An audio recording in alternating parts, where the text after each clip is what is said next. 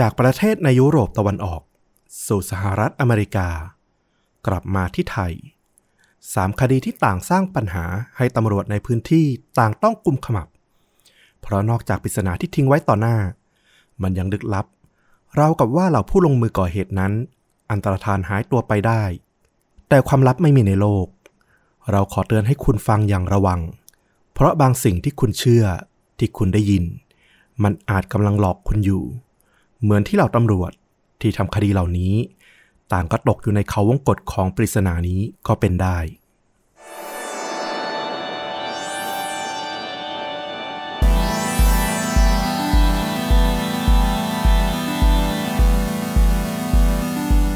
ดีครับสวัสดีครับข่าวจริงยิ่งกว่าหนังพอดแคสต์นะครับจากช่องชวนดูดักกลับมาพบกับคุณผู้ฟังทุกคนเหมือนเดิมอยู่กับต้อมครับแล้วก็ฟลุ๊กครับวันนี้นี่มาสไตล์ไหนครับเป็นคดีที่เราติดตามครึ่งแรกของมันแล้วเนี่ยเรียกว่าสับสนแล้วก็เป็นปริศนาเลยทีเดียวจนกระทั่งได้รับการเฉลยในตอนหลังเนี่ยมันถึงทำให้เราเก็ตอะไรหลายอย่างแล้วก็เป็นข้อคิดที่น่าสนใจในวันนี้มาแนวแบบทวิสต์หักมุมอีกแล้วแล้วก็ยังเป็นคดีที่อยู่ต่างกันถึงสามประเทศแต่มีจุดที่คล้ายๆกันเอามารวมกันได้ด้วยโอ้โหเปิดมาแบบว่าหนังฮอลลีวูดมากๆเลยอ่ะอยากฟังเลยนะครับไม่ให้เป็นการเสียเวลาเชิญฟลุกได้เลยครับอย่างที่เกริ่นมานะครับก็คือเดี๋ยววันนี้เราจะมีสามคดีที่จะเล่าเหตุการณ์แตกต่างกันในสามประเทศเหตุการณ์แรกเนี่ยเกิดขึ้นที่ประเทศยูเครนในเดือนมีนาคมปีสองพันสิบเก้าที่เมืองที่ชื่อว่าโอกติกาซึ่งเป็นเมืองที่อยู่ทางตะวันออกเฉียงเหนือของประเทศยูเครนเมืองนี้ก็จะเป็นลักษณะคล้ายๆต่างจังหวัดของประเทศไทยนะก็คือค่อนข้างเงียบสงบถนนเนี่ยก็ไม่ค่อยมีรถราควักไขว่ถนนเนี่ยให้นึกถึงสภาพเหมือนดินหินแบบบ้านเราเลยไม่ได้ราดยางนะคือชนบทมากๆเลยแหละใช่แต่ว่าก็ไม่ได้ชนบทขนาดแบบทุ่งนาอะไรขนาดนั้นนะกลางๆบ้านเรือนแต่ละหลังเนี่ยก็มักจะเป็นบ้านชั้นเดียวนึกถึงสภาพยูเครนมันก็จะเป็นประเทศหลังสงครามหลังโซเวียตแตกนะเป็นบ้านชั้นเดียวแต่ละบ้านเนี่ยมันก็จะห่างกันก็จะมีถูกขั้นด้วยสวนป่ารกร้างหรือว่าบ้านร้างอะไรเงี้ยก็จะเป็นลักษณะนึกภาพประมาณนี้ออกวันหนึ่งเนี่ยหญิงชราคนหนึ่งที่อาศัยอยู่ที่เมืองเนี่ยชื่อว่าไอรีนาเขาได้พบว่าสุนัขที่บ้านของเธอเนี่ยได้คาบอะไรบางอย่างกลับมากินที่บ้านด้วยความสงสัยเธอก็เดินไปดูแหละเธอบอกว่ามันน่ะนำอะไรบางอย่างสีดำๆเอามากินฉันเลยสงสัยแล้วก็เข้าไปดูใกล้ๆตอนแรกมันก็ดูยากมากว่ามันคืออะไรกันแน่แล้วพอฉันเริ่มเห็นเล็บเห็นนิ้วเท้าฉันก็รู้ทันทีว่านั่นคือชิ้นส่วนของมนุษย์เห็นดังนั้นคุณยายอารีนาเนี่ยเขาก็เลยไล่สุนัขให้ออกไปจากเท้ามนุษย์แล้วก็เรียกตำรวจมาตรวจสอบเพราะว่าเท้ามนุษย์ที่พบเนี่ยค่อนข้างจะสีคล้ำดำเน่าแล้วก็เหม็นคลุ้งหนักเลยทีเดียวเจ้าหน้าที่ตำรวจก็เข้ามาตรวจสอบซากเท้ามนุษย์เนี่ยเมืองโอติกาเนี่ยเป็นเมืองที่หากพูดไปเนี่ยอย่างที่บอกคล้ายๆต่างจังหวัดบ้านเรา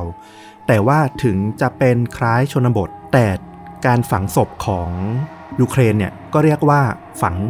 เรียบร้อยไม่สามารถที่จะเป็นที่ที่สุนัขจะเข้าไปขุดคุ้ยแทะร่างออกมา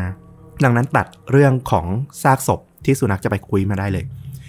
คราวนี้ตำรวจก็เลยเกิดความกังวลว่าเนี่ยเป็นหลักฐานที่ชี้ว่าอาจจะมีฆาตกรฆ่าหันศพเกิดขึ้นในเมืองโอกติกาแห่งนี้ตำรวจเนี่ยก็ทำการระดมเลยตรวจสอบไปยังบ้านร้างต่างๆรวมถึงประกาศตามหาว่ามีใครในเมืองเนี่ยที่มีญาติพี่น้องหรือใครสูญหายไปในช่วงนี้หรือเปล่าเพราะว่าตัวศพเนี่ยนอกจากตัวเท้าแล้วเนี่ยหลังจากทำการค้นหามาสักระยะหนึ่งตำรวจที่ชื่อรุสลานคลาดโกซึ่งเป็นผู้กำกับการตำรวจเนี่ยก็บอกว่ามันก็ถึงทางตันจริงๆเพราะว่า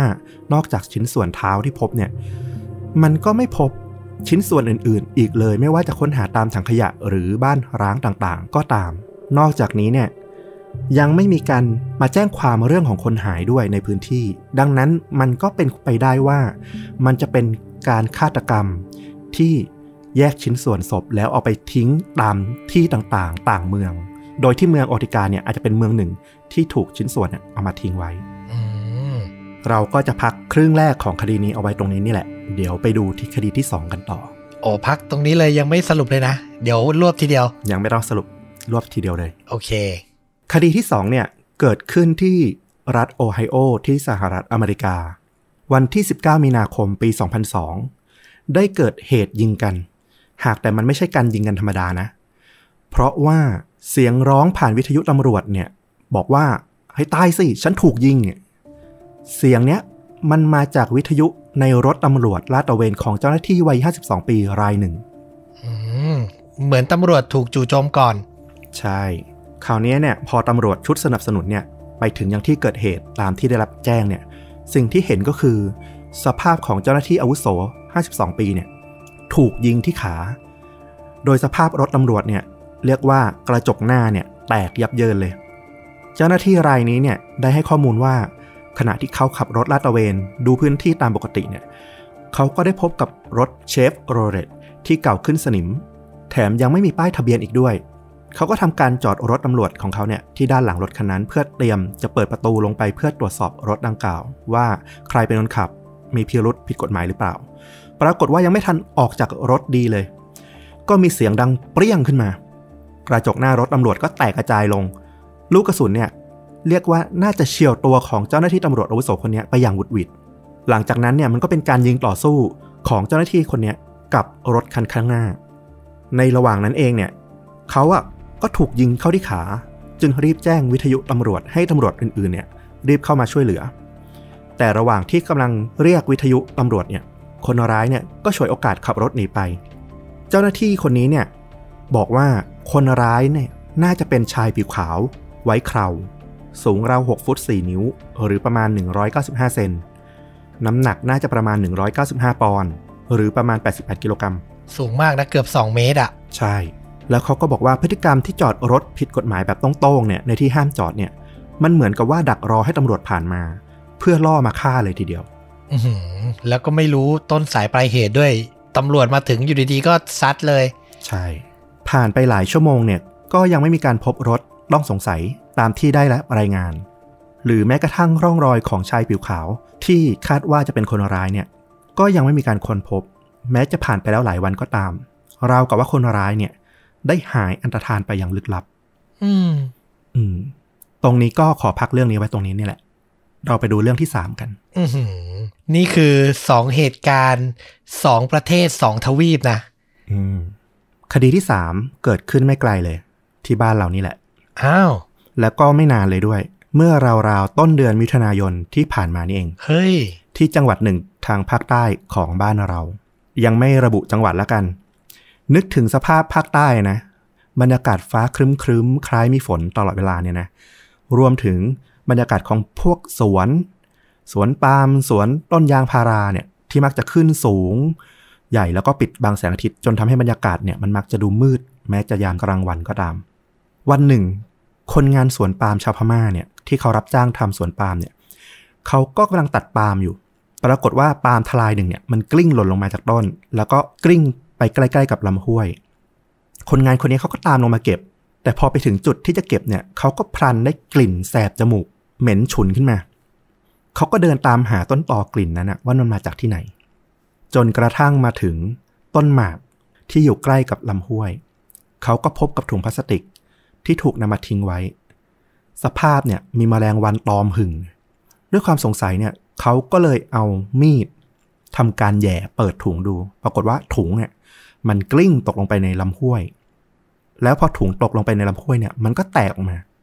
แรงงานพม่าคนเนี้ยเขาก็ถึงกับพังงะเลยเพราะพอถุงแตกออกมาเนี่ยข้างในเนี่ยมันคือถุง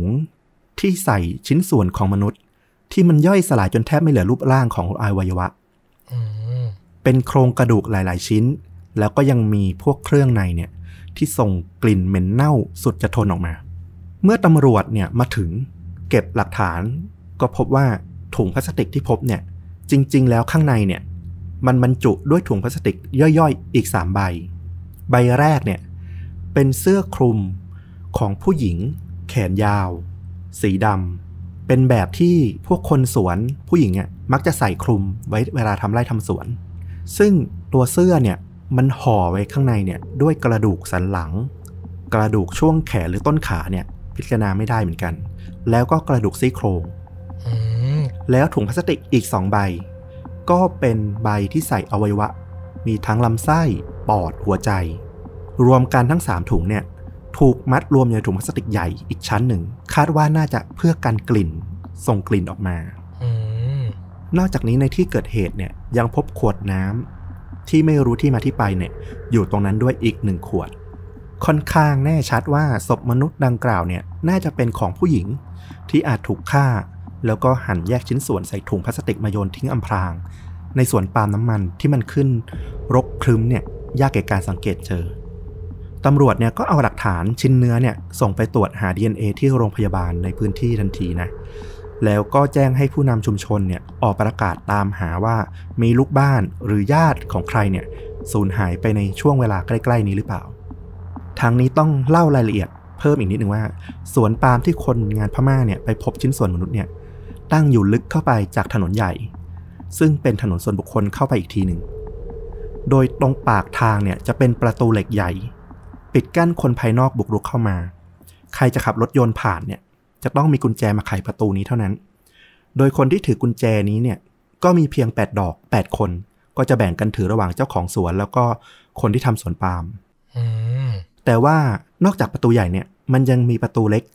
ซึ่งเอาไว้สำหรับให้รถเครื่องหรือรถมอเตอร์ไซค์เนี่ยสามารถเข้าออกได้ตลอดเวลาซึ่งประตูนี้ไม่เคยปิดถนนเข้าสวนปาล์มเนี่ยเป็นทางลูกรังขรุขระต้องขับลึกเข้าไปถึงราวๆสองกิโลเมตรก็จะพบทางแยกที่ข้ามลำห้วยเล็กๆซึ่งตรงนี้เป็นจุดที่พบถุงที่คนร้ายเนี่ยเอามาซ่อนชิ้นส่วนศพหญ้าบริเวณนั้นเนี่ยก็เริ่มตายมีแมลงวันตอมน้ำเหลืองน้ำเลือดที่ไหลซึมอยู่กับหญ้ากับดินเนี่ยค่อนข้าง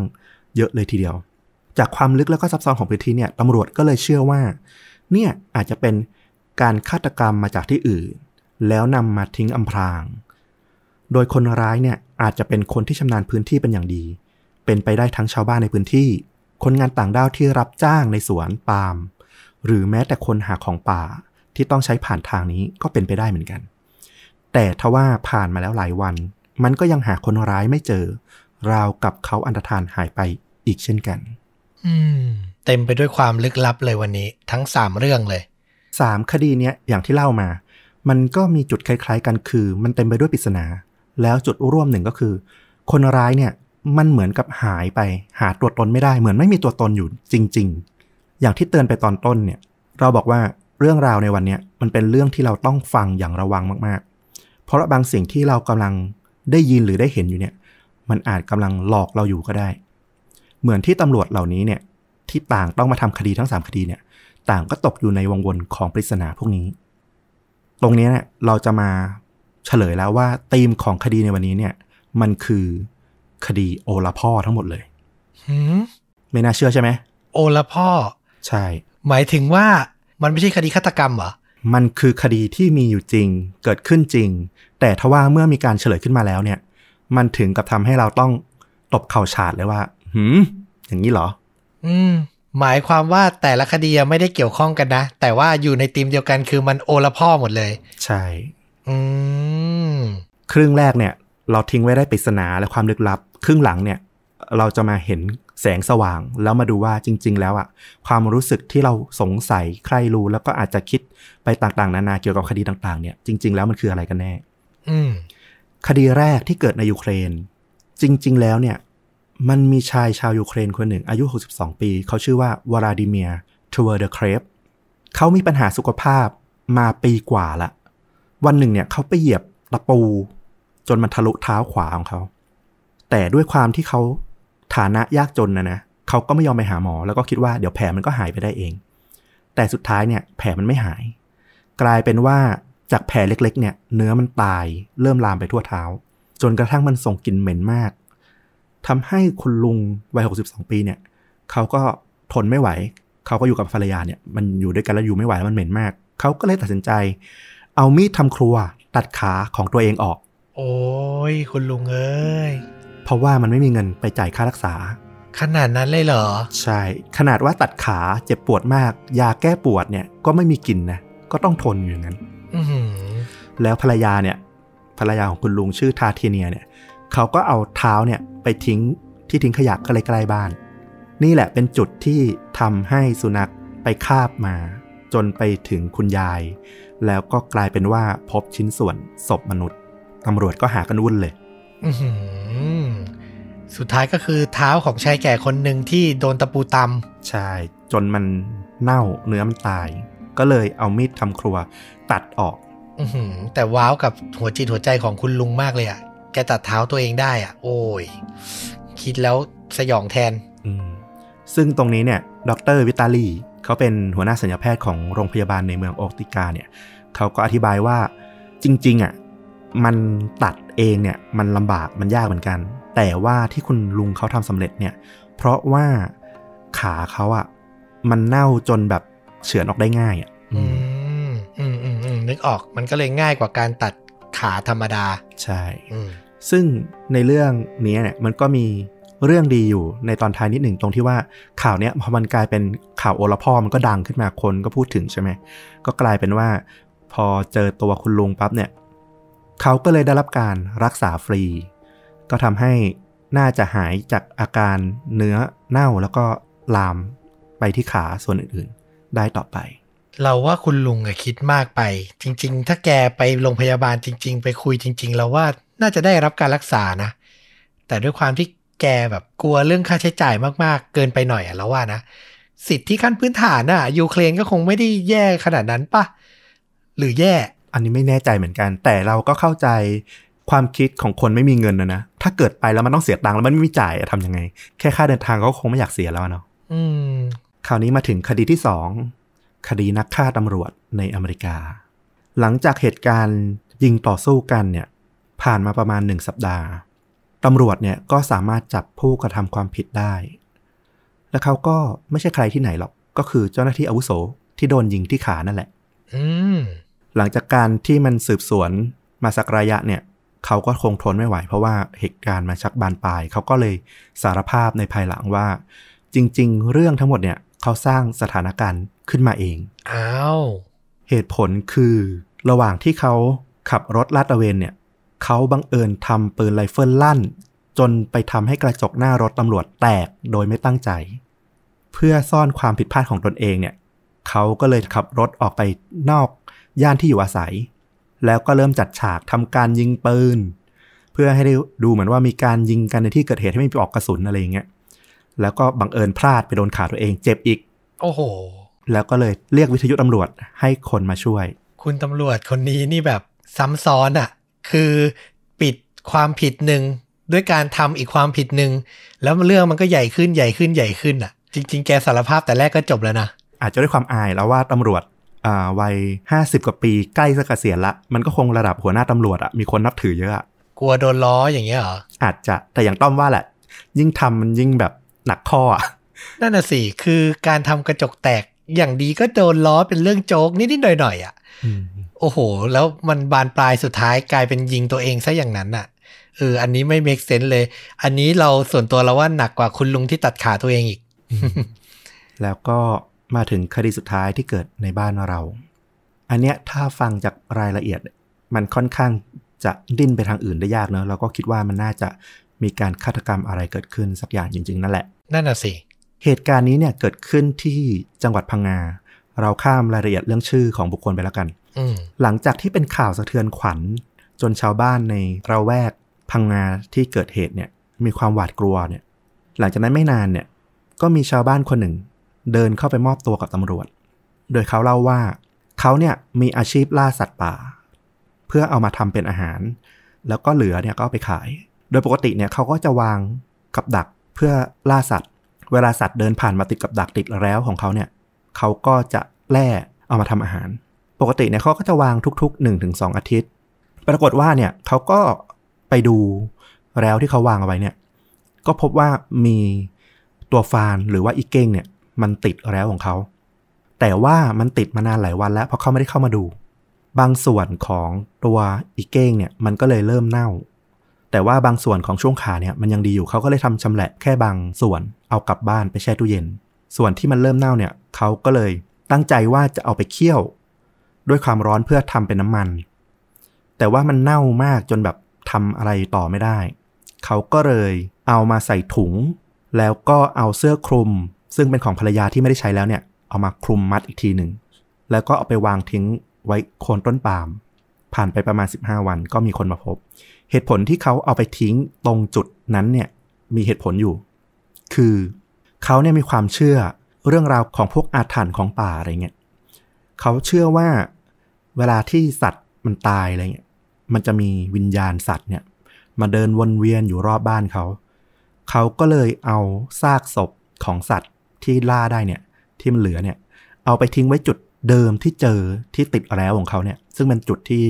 ชาวพม่าเนี่ยไปพบนี่แหละเขาเชื่อว่าวิญญาณอ่ะจะได้กลับไปพบร่างของตัวเองที่จุดที่ตายแล้วก็จะได้ไปสู่สุคติสรุปแล้วก็คือไม่ใช่อวัยวะไม่ใช่กระดูกมนุษย์เป็นตัวอีเก้ง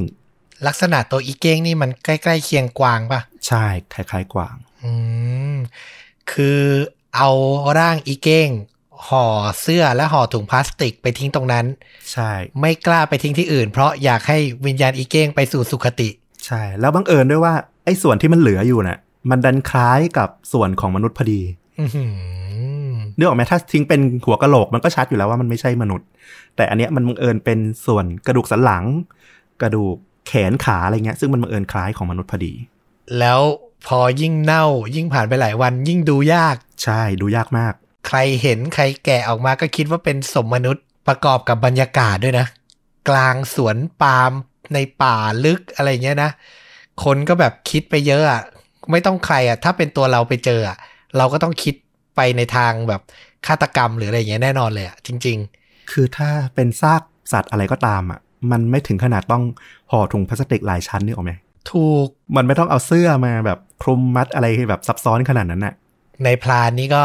ทำให้เรื่องราวใหญ่โตมากๆนึกว่าจะได้ฟังคดีโหดของประเทศไทยซะแล้วเออแต่เป็นโอละพ่อก็สนุกไปอีกแบบนึงดีดีดีวันนี้ก็ถือเป็นรสชาติใหม่ๆนะฟังสามเรื่องตอนครึ่งแรกมาเนี่ยโอ้โหคำถามในหัวเต็มไปหมดเลยพออ่อแล้วก็สนุกดีแล้วก็โล่งหัวดีเหมือนกันใช่ก็ใครที่ฟังมาถึงตรงนี้ก็ถือว่ายอมโดนหลอกสักวันหนึ่งเพื่ออรรถรสนะครับถือว่าเป็นรสชาติใหม่จากชนุดะเราขยันหาเรื่องใหม่ๆแบบแนวใหม่ๆมานิดนึงไงเอาจริงๆคือเราก็แอบไปตรวจสอบ channel อื่นที่แบบผู้ฟังของเราติดตามอะไรอย่างนี้ด้วยแหละก็เห็นว่าเป็นคดีฆาตกรรมค่อนข้างเยอะแล้วล่ะจริงๆมารสชาติใหม่อย่างเงี้ยสอดแทรกมาบ้างเราว่ากำลังดีอืมใช่สำหรับหนังที่แนะนำอาจจะไม่ตรงกับตัวคดีโดยตรงอะนะอืมแต่ว่ามันเป็นรูปแบบที่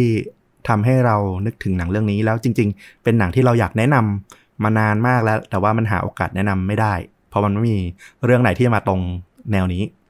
หนังเรื่องนี้เนี่ยมันก็คือหนังแนวที่แบบครึ่งแรกกับครึ่งหลังเนี่ยมันเปลี่ยนพลิกมุมมองไปเลยอ่าหนังเรื่องนี้เป็นหนังแนวสยองขวัญคอมเมดี้ญี่ปุ่นชื่อเรื่อง One Cut of the Dead ปีสองพันสิบเจ็ดอ๋อซอมบี้ป่ะใช่ซอมบี้งับๆจริงๆมันเป็นหนังที่ได้ขึ้นเป็นหนังแห่งปีของหลายๆสำนักเลยนะของนักวิจารณ์อ่ะอืมคือทั้งโลกในปีสองพันสิบแปดมั้งเรียกว่าหนังเรื่องเนี้ยบางสำนักยกให้เป็นหนังอันดับหนึ่งของโลกในปีนั้นเลยอ่าเคยได้ยินกระแสมันอยู่ว่า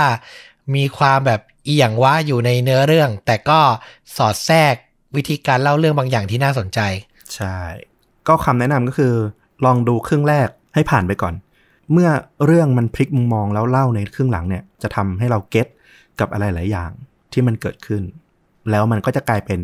ความสุขความปิติในอีกแบบหนึ่งเวลาที่เราได้เห็นเหมือนอ๋ออะไรอย่างเงี้ยเหมือนคล้ายๆกับเรื่องราวในวันนี้แหละที่ว่าแบบตอนแรกมันอาจจะดูแบบโอ้โหมืดมนกดดันแต่ว่าสุดท้ายเนี่ยพอมารู้ว่าจริงๆมันคืออะไรขึ้นเนี่ยมันก็ลดความกลัวความสับสนในจิตใจของเราลงไปได้เหมือนกันตัวเนื้อเรื่องอาจจะไม่ใกล้เคียงกับเรื่องที่เล่ามาแต่วิธีการเล่าแล้วก็รูปแบบการเล่าใกล้เคียงกันใช่คือครึ่งแรกกับครึ่งหลังเนี่ยคนละเรื่องเลยอืมใช่จะบอกว่ามันเป็นหนังประเภทอะไรได้ฟลุกจริงๆก็ต้องเรียกว่าคอมเมดี้นั่นแหละแต่ด้วยวิธีการเล่าของมันครึ่งแรกเนี่ยมันก็เลยเหมือนแนวอินดี้ฮอร์เรอร์เหมือนหนังแนวซอมบี้เก่าๆที่แบบเป็นกล้องสิบหกมิลกล้องโฮมวิดีโอที่ถ่ายกันเล่นๆเงี้ยเออแต่ก็มีความจริงจังอยู่อืมใช่แล้วพอครึ่งหลังเนี่ยมันก็พลิกมุมมองของตัวละครไปอีกทางหนึ่งให้เราเห็นว่าเออจริงๆแล้วที่เราดูมาในครึ่งเรื่องแรกเนี่ยมันเกิดอะไรขึ้นบ้างเนี่ย มันก็จะกลายเป็นรถที่สนุกสนานขึ้นมาอืมฟังดูน่าสนใจมากแล้วก็หนังญี่ปุ่นภาพยนตร์ญี่ปุ่นน่ะเขาจะมีแนวทางบางอย่างที่แตกต่างจากประเทศอื่นเนาะคือรสชาติเขาจะไม่เหมือนประเทศอื่นอ่ะไม่ว่าจะเป็นแนวไหนก็ตามนะจะเป็นแอคชั่นจะเป็นโรแมนติกจะเป็นฮอร์เรอร์ก็ตามเขาจะมีเอกลักษณ์ของตัวเองอยู่น่าสนใจฟลุกเชียร์ขนาดนี้นี่เดี๋ยวต้องไปหาดูแล้วเออแนะนำเลยก็ฝากคุณผู้ฟังชาวชนดูดาทุกท่านด้วยใครสนใจนะครับกับเรื่องอะไรนะ One Cut of the Dead ใช่เดี๋ยวแปะลิงก์ไว้ด้านล่างเดี๋ยวแปะตัวอย่างภาพยนตร์ไว้ที่ท็อปคอมเมนต์เหมือนเดิมนะครับเอาล่ะวันนี้ก็ครบถ้วนกระบวนความกับค่าจริงยิ่งกว่าหนังจากชวนดูดะพอดแคสต์ของเรานะครับผมเป็นอีกหนึ่งรสชาตินะชอบไม่ชอบอยากให้ปรับตรงไหนหรือชอบอยากจะให้หามาเล่าใหม่อะไรยังไงก็คอมเมนต์ทิ้งไว้ได้นะครับผมทุกช่องทางเลยไม่ว่าจะเป็น YouTube Facebook Blogit Spotify พูดคุยกับเราได้ตลอดนะครับแล้วก็ฝากกดติดตามใครฟังใน YouTube ก็ฝากกดกระดิ่งแจ้งเตือนให้เราด้วยนะครับวันนี้ลาไปก่อนสวัสดีครับสวัสดีครับ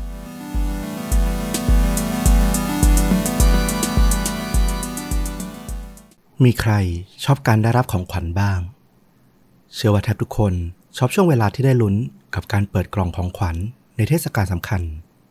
แต่บางคนก็อาจขยาดกับของขวัญไปเลยตลอดชีวิตก็เป็นได้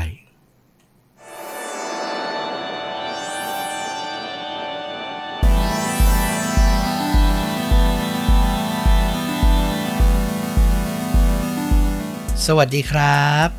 สวัสดีครับค่าจริงยิ่งกว่าหนังพอดแคสต์จากช่องชวนดูดะนะครับผมอยู่กับต้อมครับแล้วก็ฟลุกครับ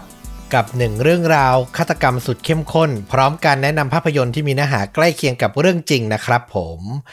วันนี้เรื่องราวของคุณเกริ่นนำเล็กน้อยประมาณไหนก็เป็นเรื่องราวที่เอ่อเกี่ยวข้องกับช่วงสิ้นปีนี่แหละอันเนี้ยมันจะมีกิมมิคเรื่องของของขวัญมาเข้ามาเกี่ยวข้องอ่าน่าสนใจครับเทศกาลแห่งความสุขที่มีเหตุการณ์ที่ไม่ควรจะเกิดเกิดขึ้นนะเอาล่ะถ้าพร้อมแล้วเชิญเลยครับครับผมวันนี้ก็จะพาท่านผู้ฟังนะครับแล้วก็ต้อมด้วยเนี่ยพาไปที่ประเทศสหรัฐอเมริกาวันนี้ต้องบอกก่อนว่าเรื่องที่จะเล่าเนี่ยมันมีด้วยกันสองเรื่องนะมันไม่ได้เกี่ยวข้องกันโดยตรงแต่มันก็มีความเชื่อมโยงบางอย่างที่ทำให้รู้สึกว่าเออมันจับมาเล่าพร้อมกันเนี่ยมันดูน่าสนใจเหมือนกัน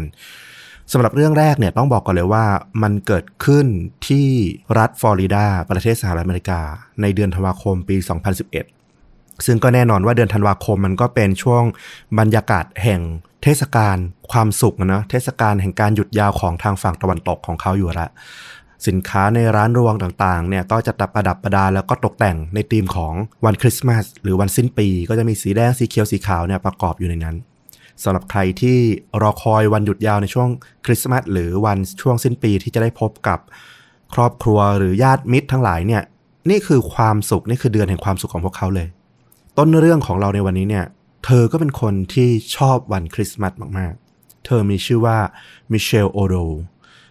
เธอเนี่ยก็เป็นคุณน้าแล้วนะอายุประมาณหกสิบเจ็ดปีเรียกเป็นคุณน้าแล้วกันเธอก็เป็นคุณน้าคนหนึ่งที่อาศัยอยู่ในเมืองแจ็คสันวิลล์นะอยู่ในฟลอริดาแล้วเธอก็หลงไหลหลงรักในการตกแต่งประดับประดาห้องพักที่พักของเธอเนี่ยโดยต้นคริสต์มาสแล้วก็พวกกล่องของขวัญต่างๆสำหรับเด็กที่จะแวะมาทักทายในช่วงวันคริสต์มาสซึ่งเธอก็ยังประดับที่พักของเธอเนี่ยด้วยไฟกระพริบสีส้มสีสันต่างๆเพื่อเพิ่มบรรยากาศให้อบอุ่นแล้วก็เปี่ยมด้วยความสุขมากขึ้นเธอทำเช่นนี้ทุกๆปีนะแล้วย่านที่เธออยู่เนี่ยก็เป็นย่านที่ค่อนข้างเงียบสงบเพราะว่าต้องใช้รหัสในการเข้ามาอารมณ์คล้ายๆมีรั้วรอบขอบชิดแล้วก็มีความปลอดภัยระดับหนึ่งอารมณ์เหมือนน่าจะประมาณหมู่บ้านเมืองไทยอะไรอย่างเงี้ยที่แบบเออต้องมีการ์ดต้องมีรหัสอะไรเงี้ยเพื่อที่จะเข้าไปในโซนของบ้านของพวกเธอได้ mm. ซึ่งคนในชุมชนเนี่ยก็ต่างรู้จักเธอนะพูดถึงว่ามิเชลเนี่ยเป็นคนที่น่ารักที่สุดแล้วก็ใจดีที่สุดคนหนึ่งเลยเธอเนี่ยไม่เคยทำร้ายแม้แต่แมลงสักตัวด้วยซ้ำอันนี้เป็นนิยามที่คนอื่นมองเธอนะและเธอก็เป็นอีกคนหนึ่งอย่างที่บอกเลยว่าหลงไหลในวันเทศกาลแห่งความสุขนี้มากๆเธอก็เริ่มตกแต่งที่พักของเธอตั้งแต่ปลายเดือนพฤศจิกายนเลยนะเพราะว่าความสุขเนี่ยในมุมมองของเธอมันไม่ควรจำกัดอยู่เพียงแค่สัปดาห์ท้ายๆของปีเท่านั้นในเมื่อธันวาคมมันคือช่วงเวลาเดือนแห่งความสุขอยู่แล้ว เธอก็จัดรอมาเลยเรียกว่าเริ่มหนึ่งธันวาคมทุกอย่างพร้อมและสำหรับบ้านของเธอมิเชลอาศัยอยู่เพียงลำพังนะโดยเธอมีพี่ชายฝาแฝดที่สนิทกันอีกคนหนึ่งชื่อว่าฟิลเอ็กซ์แม้จะอยู่กันต่างที่คนละที่กันนะแต่ฟิลกับมิเชลเนี่ยก็ยังติดต่อกันยังไปมาหาสู่กันอยู่จนมาถึงวันศุกร์ที่สี่ธันวาคมปีสองพันสิบเอ็ดเนี่ยฟิลคุณพี่ชายเนี่ยเขาก็รู้สึกกระวนกระวายใจนะว่าเออน้องสาวของเขาเนี่ยมิเชลเนี่ยอาจจะไม่สบายหรืออาจจะประสบอุบัติเหตุอะไรหรือเปล่าเพราะเธอเนี่ยขาดการติดต่อจากเขาไปแล้วเขาก็ทราบมาด้วยว่าเธอเนี่ยไม่ได้ไปทำงานมาแล้วถึง สองถึงสาม วันด้วยก็ด้วยวัยที่ก็มากพอสมควรนะหกสิบเจ็ดปีแล้วก็อยู่ลำพังอีกสิ่งที่แย่ที่สุดในความคิดของฟิลก็คือน้องสาวของเขาเนี่ยอาจจะกำลังประสบอุบัติเหตุอะไรบางอย่างและต้องการความช่วยเหลืออยู่ในบ้านของเธอหรือเปล่าแบบขยับตัวไม่ได้แล้วส่งเสียงร้องหรือขอความช่วยเหลือใครไม่ได้หรือเปล่าเขาก็เลยขับรถมาหาที่บ้านนะต้องบอกว่ามิเชลเนี่ยอยู่บ้านคนเดียวถูกไหมถูกต้องเขาก็ขับรถมาหาเธอที่บ้านนะซึ่งบ้านของมิเชลเนี่ยก็อย่างที่บอกเลยมีรั้วรอบขอบชิดดูปลอดภัยฟิลก็สังเกตจากภายนอกเนี่ยทุกอย่างดูปกติดีทุกอย่างไม่มีร่องรอยของการงัดแงะหรือบุกรุกทำลายหน้าต่างประตูอะไรเงี้ยไม่มีแม้ว่ามันจะแปลกๆสักหน่อยตรงที่บ้านดูเงียบมากแต่ก็พอเข้าใจได้ว่าเออในย่านเนี่ยมันช่วงสิ้นปีเดือนธันวาเนี่ยบางคนเขาก็หยุดยาวลายาวอะไรเงี้ยอาจจะมีคนอาศัยอยู่น้อยด้วยหนึ่งอย่างแล้วก็ตัวมิเชลอยู่บ้านคนเดียวก็อาจจะไม่ได้มีกิจกรรมอะไรที่ต้องส่งเสียงดังมากอยู่ละแต่เขาก็ยังคิดว่าเอออย่างน้อยที่สุดมันก็ไม่มีร่องรอยภายนอกที่เห็นได้ว่าเออมีใครบางคนบุกเข้าไปทำร้ายเธอหรืออะไรอย่างเงี้ยไม่น่าจะมีก็เบาใจไปเรื่องหนึ่งทว่าพอฟิลเข้าไปที่ประตูจะเรียกมิเชลเนี่ยเขาจับที่ประตูแล้วก็เริ่มผิดสังเกตว่าอ้าวประตูบ้านมิเชลไม่ได้ล็อกเอาไว้มันเปิดเข้าไปได้เลยแน่นอนว่าถ้าเธอออกไปข้างนอกเนี่ยเธอก็คงไม่ลืมที่จะล็อกบ้านอยู่ละและที่สำคัญเนี่ยรถของเธอก็ยังจอดอยู่ในที่จอดของมันอะในโรงรถเนี่ยเป็นปกติและแม้แต่ว่าถ้าเธอเนี่ยจะอยู่ในบ้านก็ตามมันก็แปลกอยู่ดีที่เธอจะไม่ล็อกประตูเขาก็ส่งเสียงเรียกมิเชลนะอยู่ สองสาม ครั้งเลยว่าเอออยู่ในบ้านหรือเปล่าอยู่ตรงไหนอะไรเงี้ยแต่ปรากฏว่าบ้านเนี่ยมันก็เงียบแล้วก็ดูแบบบรรยากาศข้างในเนี่ยมันดูว่างเปล่าเวลาสถานที่สถานที่หนึ่งเนี่ยมันมีคนอยู่มาสักพักเนี่ยบรรยากาศในบ้านหรือในห้องนั้นมันจะเปลี่ยนอืมเขาสัมผัสได้ถึงสิ่งนั้นว่าเออมันดูขาดสิ่งมีชีวิตขาดความมีชีวิตชีวาอยู่ในบ้านของมิเชลเลยในตอนนั้นอารมณ์เหมือนเราเดินเข้าไปในบ้านร้าง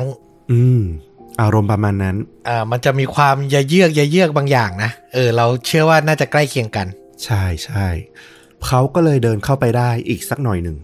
แล้วก็พบว่าบ้านของมิเชลเนี่ยมีร่องรอยของการถูกรื้อค้นกระจุยกระจายเลยเฟอร์นิเจอร์เฟอร์นิเจอร์ข้าวของอะไรเงี้ยถูกรื้อออกมาแล้วก็โต๊ะทานข้าวรวมถึงเก้าอี้ในห้องอาหารเนี่ยก็ล้มระเนระนาดนะสุนัขของเธอเนี่ยก็ได้ยินเสียงคนนะก็วิ่งออกมาหามาดูที่ฟิลมันก็ดูปกติดีนะสำหรับสุนัขยกเว้นว่าเพียงแต่ว่าข้าวของที่มันเสียหายแล้วก็เจ้านายของมันเนี่ยคือมิเชลเนี่ยหายไปไหนไม่รู้ฟิลก็คิดในใจตอนนี้แล้วว่าอะไรก็ตามที่เขากำลังจะได้เจอต่อไปเนี่ยมันจะไม่ใช่ตอนจบที่สวยงามแน่นอนสำหรับเขาเขาเดินเรียกชื่อมิเชลไปเรื่อยๆนะไปดูเปิดห้องต่างๆเข้าไปดูว่าเออน้องสาวของเขาเนี่ยอยู่ในนั้นหรือเปล่าในห้องนอนของเธอก็ไม่มีห้องนั่งเล่นเดินผ่านไปไม่มีคนห้องน้ำเปิดเข้าไปเธอไม่ได้ล้มหัวฟาดอะไรอยู่ในห้องน้ำไม่มีสักที่หนึ่งที่น้องสาวของเขาจะอยู่ได้เลยในบ้านแล้วก่อนที่เขาเนี่ยจะตัดสินใจเดินออกไปสำรวจรอบๆ บ, บ้านเนี่ยเขาก็ฉุกใจขึ้นมาว่าปีนี้น้องสาวของเขาเนี่ยประดับบ้านในธีมคริสต์มาสเนี่ยมันดูเวอร์วังผิดปกติไปนิดหนึ่งไม่ใช่เพราะว่าต้นคริสต์มาสมันจะสูงใหญ่แล้วก็ดูพรีเมียมแบบปกติแล้วก็ไม่ใช่ว่าแสงไฟอะไรพวกนี้มันจะดูแบบอลังการอะไรนะหากแต่ว่าเป็นกล่องของขวัญเนี่ยจำนวนมากที่เธอเตรียมประดับประดาไว้ที่มุมห้องนั่งเล่น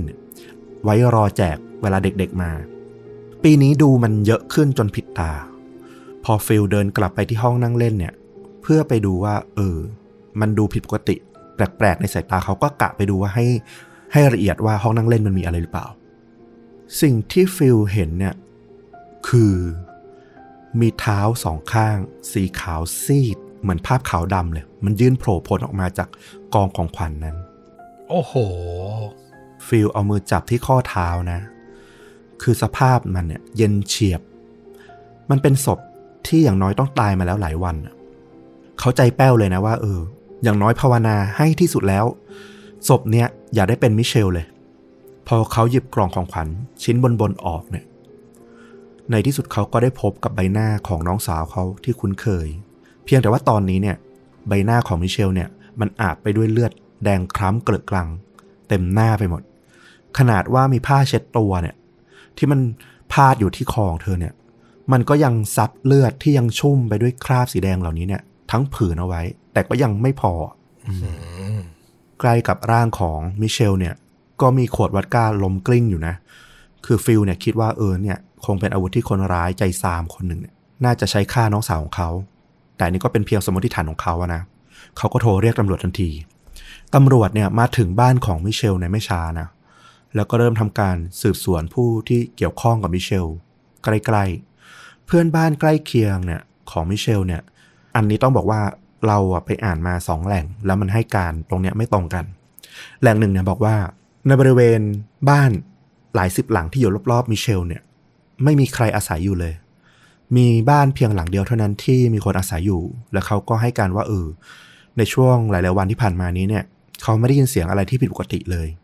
กับอีกแหล่งหนึ่งเนี่ยที่เราไปอ่านมาเนี่ยให้ข้อมูลต่างกันไปเลยเพื่อนบ้านหลายหลังเนี่ยบอกว่าได้ยินเสียงคนกรีดร้องแล้วก็ค่ำควรเมื่อราวๆประมาณสองวันก่อนก็คือวันที่สองธันวาคมฟิลเนี่ยพอได้ยินข้อมูลตรงนี้เนี่ยเขาก็ถามแบบเกิดคำถามขึ้นในใจแบบเยอะมากนะว่าแล้วทำไมไม่มีใครสักคนเลยที่โทรแจ้งตำรวจหรือออกมาดูสักหน่อยว่ามันจะเกิดอะไรขึ้นที่ผิดปกติหรือเปล่าแต่ก็นั่นแหละมันก็เป็นเรื่องอะไรที่มันแก้ไขอะไรไม่ได้แล้วนะมันผ่านมาแล้วน้องสาวของเขาตายไปแล้วตำรวจเนี่ยก็ยังได้พบว่ามีบัตรเดบิตของมิเชลเนี่ยเป็นทรัพย์สินน่าจะเป็นอย่างเดียวเลยในบ้านที่หายไปเมื่อตรวจสอบการใช้เงินนะการกดใช้เงินตามที่ต่างๆเนี่ยก็พบว่าบัตรเดบิตใบนี้เนี่ยนับตั้งแต่วันที่สองธันวาคมที่สันนิษฐานว่ามิเชลถูกฆ่าตายเนี่ยมันยังมีการเอาไปใช้ถอนเงินออกมาถึงสองครั้งด้วยกันครั้งละห้าร้อยดอลลาร์รวมกัน หนึ่งพันดอลลาร์โดยกดจากตู้ เอ ที เอ็ม ที่ต่างกันคนละแห่งในรัฐฟลอริดาก็แน่นอนว่าคนที่จะกดได้เนี่ย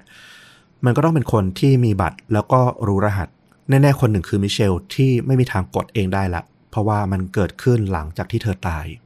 ดังนั้นคนที่กดก็น่าจะเป็นคนร้ายหรืออย่างน้อยที่สุดก็อาจจะเป็นคนที่อยู่ใกล้ชิดกับมิเชลในช่วงก่อนหรือระหว่างที่เธอตายน่าจะเป็นข้อมูลสำคัญที่พามาแล้วบอกอะไรได้ว่ามันเกิดอะไรขึ้นกันแน่กับมิเชลหรือใครทำอันตรายกับเธอกันแน่ซึ่งตำรวจเนี่ยก็ตามสืบจนพบนะว่าคนที่ใช้บัตรเดบิตของมิเชลเนี่ยเป็นผู้หญิงคนหนึ่งอายุสี่สิบปีเธอมีชื่อว่าแพตตี้มิเชลไวท์ซึ่งปัจจุบันเธอเนี่ยอาศัยอยู่กับญาติที่รัฐเซาท์แคโรไลนาอยู่คนละรัฐเลยตำรวจที่เซาท์แคโรไลนาเนี่ยก็ไปตามจนพบกับตัวไวท์นะแล้วก็ได้ทำการขอยึดตรวจสอบเสื้อผ้าของเธอไว้เป็นหลักฐานก่อนที่จะนำตัวเนี่ยมาส่งที่ฟลอริดาเพื่อขึ้นศาลต่อไปเหตุที่เธอถูกกระทำเหมือนกับว่าเสมือนหนึ่งเป็นคนร้ายละทั้งทั้งที่จริงๆเนี่ยมันควรจะเป็นแค่ผู้ต้องสงสัยหรืออย่างมากก็ควรจะเป็นแค่พยานอะไรอย่างเงี้ยแต่สิ่งที่เธอถูกปฏิบัติอย่างเงี้ยเพราะว่า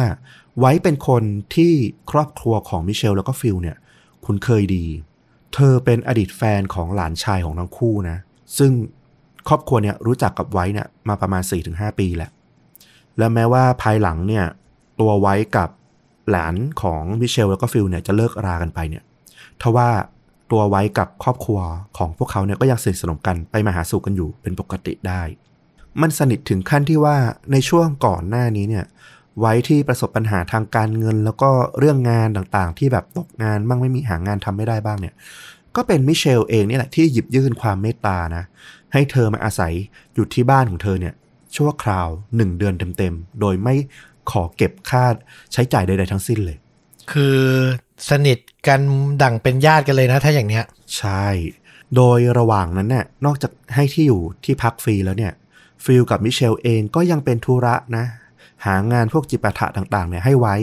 ทำเพื่อจะได้มีรายได้พิเศษเอาไว้ใช้จ่ายส่วนตัวบ้างเช่นจ้างให้ช่วยทำความสะอาดบ้านหรือว่าช่วยเลี้ยงเด็กเล็กอะไรอย่างเงี้ย ฟิลบอกว่าเธออ่ะคือส่วนหนึ่งของครอบครัวเรานี่คือสิ่งที่ฟิลบอกกับตำรวจนะว่าความสัมพันธ์ระหว่างไว้กับมิเชลแล้วก็เขาเนี่ยมันเป็นยังไงกันแน่แม้ว่าในใจของฟิลตอนนี้เนี่ยมันมีเครื่องหมายคำถามเกิดขึ้นแล้วแหละว่าเธอคือส่วนหนึ่งของครอบครัวแล้วเนี่ยแล้วสิ่งที่เกิดขึ้นกับมิเชลเนี่ยคำนี้มันจะยังจริงอยู่หรือเปล่าเขาก็รอคำตอบเหมือนกันว่าไว้อะเป็นต้นเหตุหรือเกี่ยวข้องกับการตายของมิเชลหรือเปล่าต้องมีข้อมูลเพิ่มอีกว่ามิเชลเนี่ยก็ไว้ใจไว้มากนะขนาดให้เธอถือบัตรเดบิตของมิเชลเลยพร้อมกับบอกรหัสพินเอาไว้กดเงินเนี่ยเรียบร้อยเพราะว่าเธอเนี่ยต้องการให้อ่าไว้เนี่ยเอาบัตรเดบิตเนี่ยไปซื้อข้าวของแล้วก็พวกอาหารเนี่ยเอาเข้าบ้านแทนเธอก็เรียกว่าไหว้วานแล้วก็ไว้ใจให้ถือเงินเอาไว้เลยโดยก่อนวันที่มิเชลจะตายเนี่ยไว้ก็ได้ย้ายไปอาศัยอยู่กับครอบครัวของญาติที่เซาท์แคโรไลนามาสักพักละแต่ว่าในช่วงเดือนธันวาคมที่ว่ามาเนี่ยเธอก็เดินทางกลับมาหามิเชลแล้วหลักฐานการกดใช้บัตรเดบิตเนี่ยมันก็มีเพียงแค่มิเชลแล้วก็ไว้ที่รหัสอย่างที่บอกเนาะซึ่งตอนนี้ก็ความเป็นไปได้เต็มที่เนี่ยก็คือไว้แน่ๆแล้วแหละที่เป็นคนถือบัตรนี้จนถึงตอนนี้และพอตำรวจเนี่ยไปตรวจสอบกล้องวงจรปิดที่ตู้ เอ ที เอ็ม เนี่ยมันก็ชัดเจนว่ามันคือใบหน้าของไว้นั่นเองตอนนี้เนี่ยเสื้อผ้าของไว้เนี่ยถูกเอาไปตรวจสอบทางวิทยาศาสตร์แล้วก็พบหลักฐานล่องรอยนะของหยดเลือดของมิเชลอยู่ด้วยสิ่งเหล่านี้เนี่ยมันไม่ต้องอธิบายเพิ่มเติมแล้วว่าไว้เนี่ยต้องมีส่วนเกี่ยวข้องหรือเป็นฆาตกรอย่างแน่นอนไว้เนี่ยสารภาพว่าเธอเนี่ยกลับมาจากบ้านญาติที่เซาท์แคโรไลนาแล้วก็มาหามิเชลเธอตั้งใจจะมาขโมยของเพื่อเอาไปขายเอาไปจำนำว่างั้นเถอะแล้วก็มิเชลอาจจะบังเอิญมาพบเข้าพอดีจนเกิดการทะเลาะแล้วก็ลงไม้ลงมือกันก่อนที่จะเป็นไว้นี่แหละที่เอาของแข็งบางอย่างเนี่ยทุบตีไปที่ศีรษะของมิเชลซ้ำๆจนเธอเนี่ยล่วงลงกับพื้นจากนั้นไว้เนี่ยก็เอาผ้าเช็ดตัวออกมารัดคอเธอจนในที่สุดเธอก็สิ้นใจตายด้วยความทรมานอันนี้คือข้อสันนิษฐานอันนี้คือสิ่งที่ตัวไว้เนี่ยสารภาพด้วยแล้วก็หลักฐานหลายๆอย่างเนี่ยด้วยความที่ไว้เองก็ไม่ได้ให้การแบบละเอียดแต่เธอยอมรับสารภาพว่าเธอเป็นคนลงมือฆ่ามันก็เลยจบที่ตรงนั้นและเพื่อที่จะบิดเบือนสถานที่เกิดเหตุเนี่ยเธอก็เลยทำการรื้อค้นที่บ้านเนี่ยให้มันกระจัดกระจายเหมือนสวรรค์ว่ามีคนแปลกหน้าบุกรุกเข้ามาเพื่อขโมยของแล้วเธอเนี่ยก็ยังเอากล่องของขวัญเนี่ยมาอำพรางศพของมิเชลเอาไว้ด้วยเพื่อให้แบบคนที่บังเอิญเข้ามาในบ้านเนี่ยตรวจพบได้ยากซึ่งจริงๆก็ไม่ได้ช่วยอะไรเท่าไหร่นะถึงตอนนี้เนี่ยฟิลมันมีเพียงคำถามเดียวแล้วที่ที่เขารอที่จะถามไว้ในศาลในฐานะคนที่คุ้นเคยกันมาดีว่ามิเชลเนี่ยคือหญิงที่หลงใหลในเทศกาลแห่งความสุขอย่างคริสต์มาสมากๆเธอรอที่จะได้ให้ของขวัญพวกนี้แก่เด็กๆแล้วหัวใจของคุณเนี่ยของไว้เนี่ยทำด้วยอะไรถึงฆ่าเธอแล้วยังเอาศพของเธอเนี่ยไปซ่อนไว้ใต้กล่องของขวัญเพื่อเด็กๆเหล่านั้นอีกที่สุดแล้วเนี่ยไว้ก็ขึ้นศาลแล้วก็อย่างที่บอกเธอเขารับสารภาพทุกข้อกล่าวหานะแล้วศาลก็มีคำสั่งตัดสินจำคุกเธอเป็นเวลาถึงสี่สิบห้าปีในวันที่สิบสี่ตุลาคมปีสองพันสิบสามโอ้โหคือพอฟังแล้วแบบมันหนักอึ้งเหมือนกันนะเทศกาลที่ควรจะมีความสุขที่สุด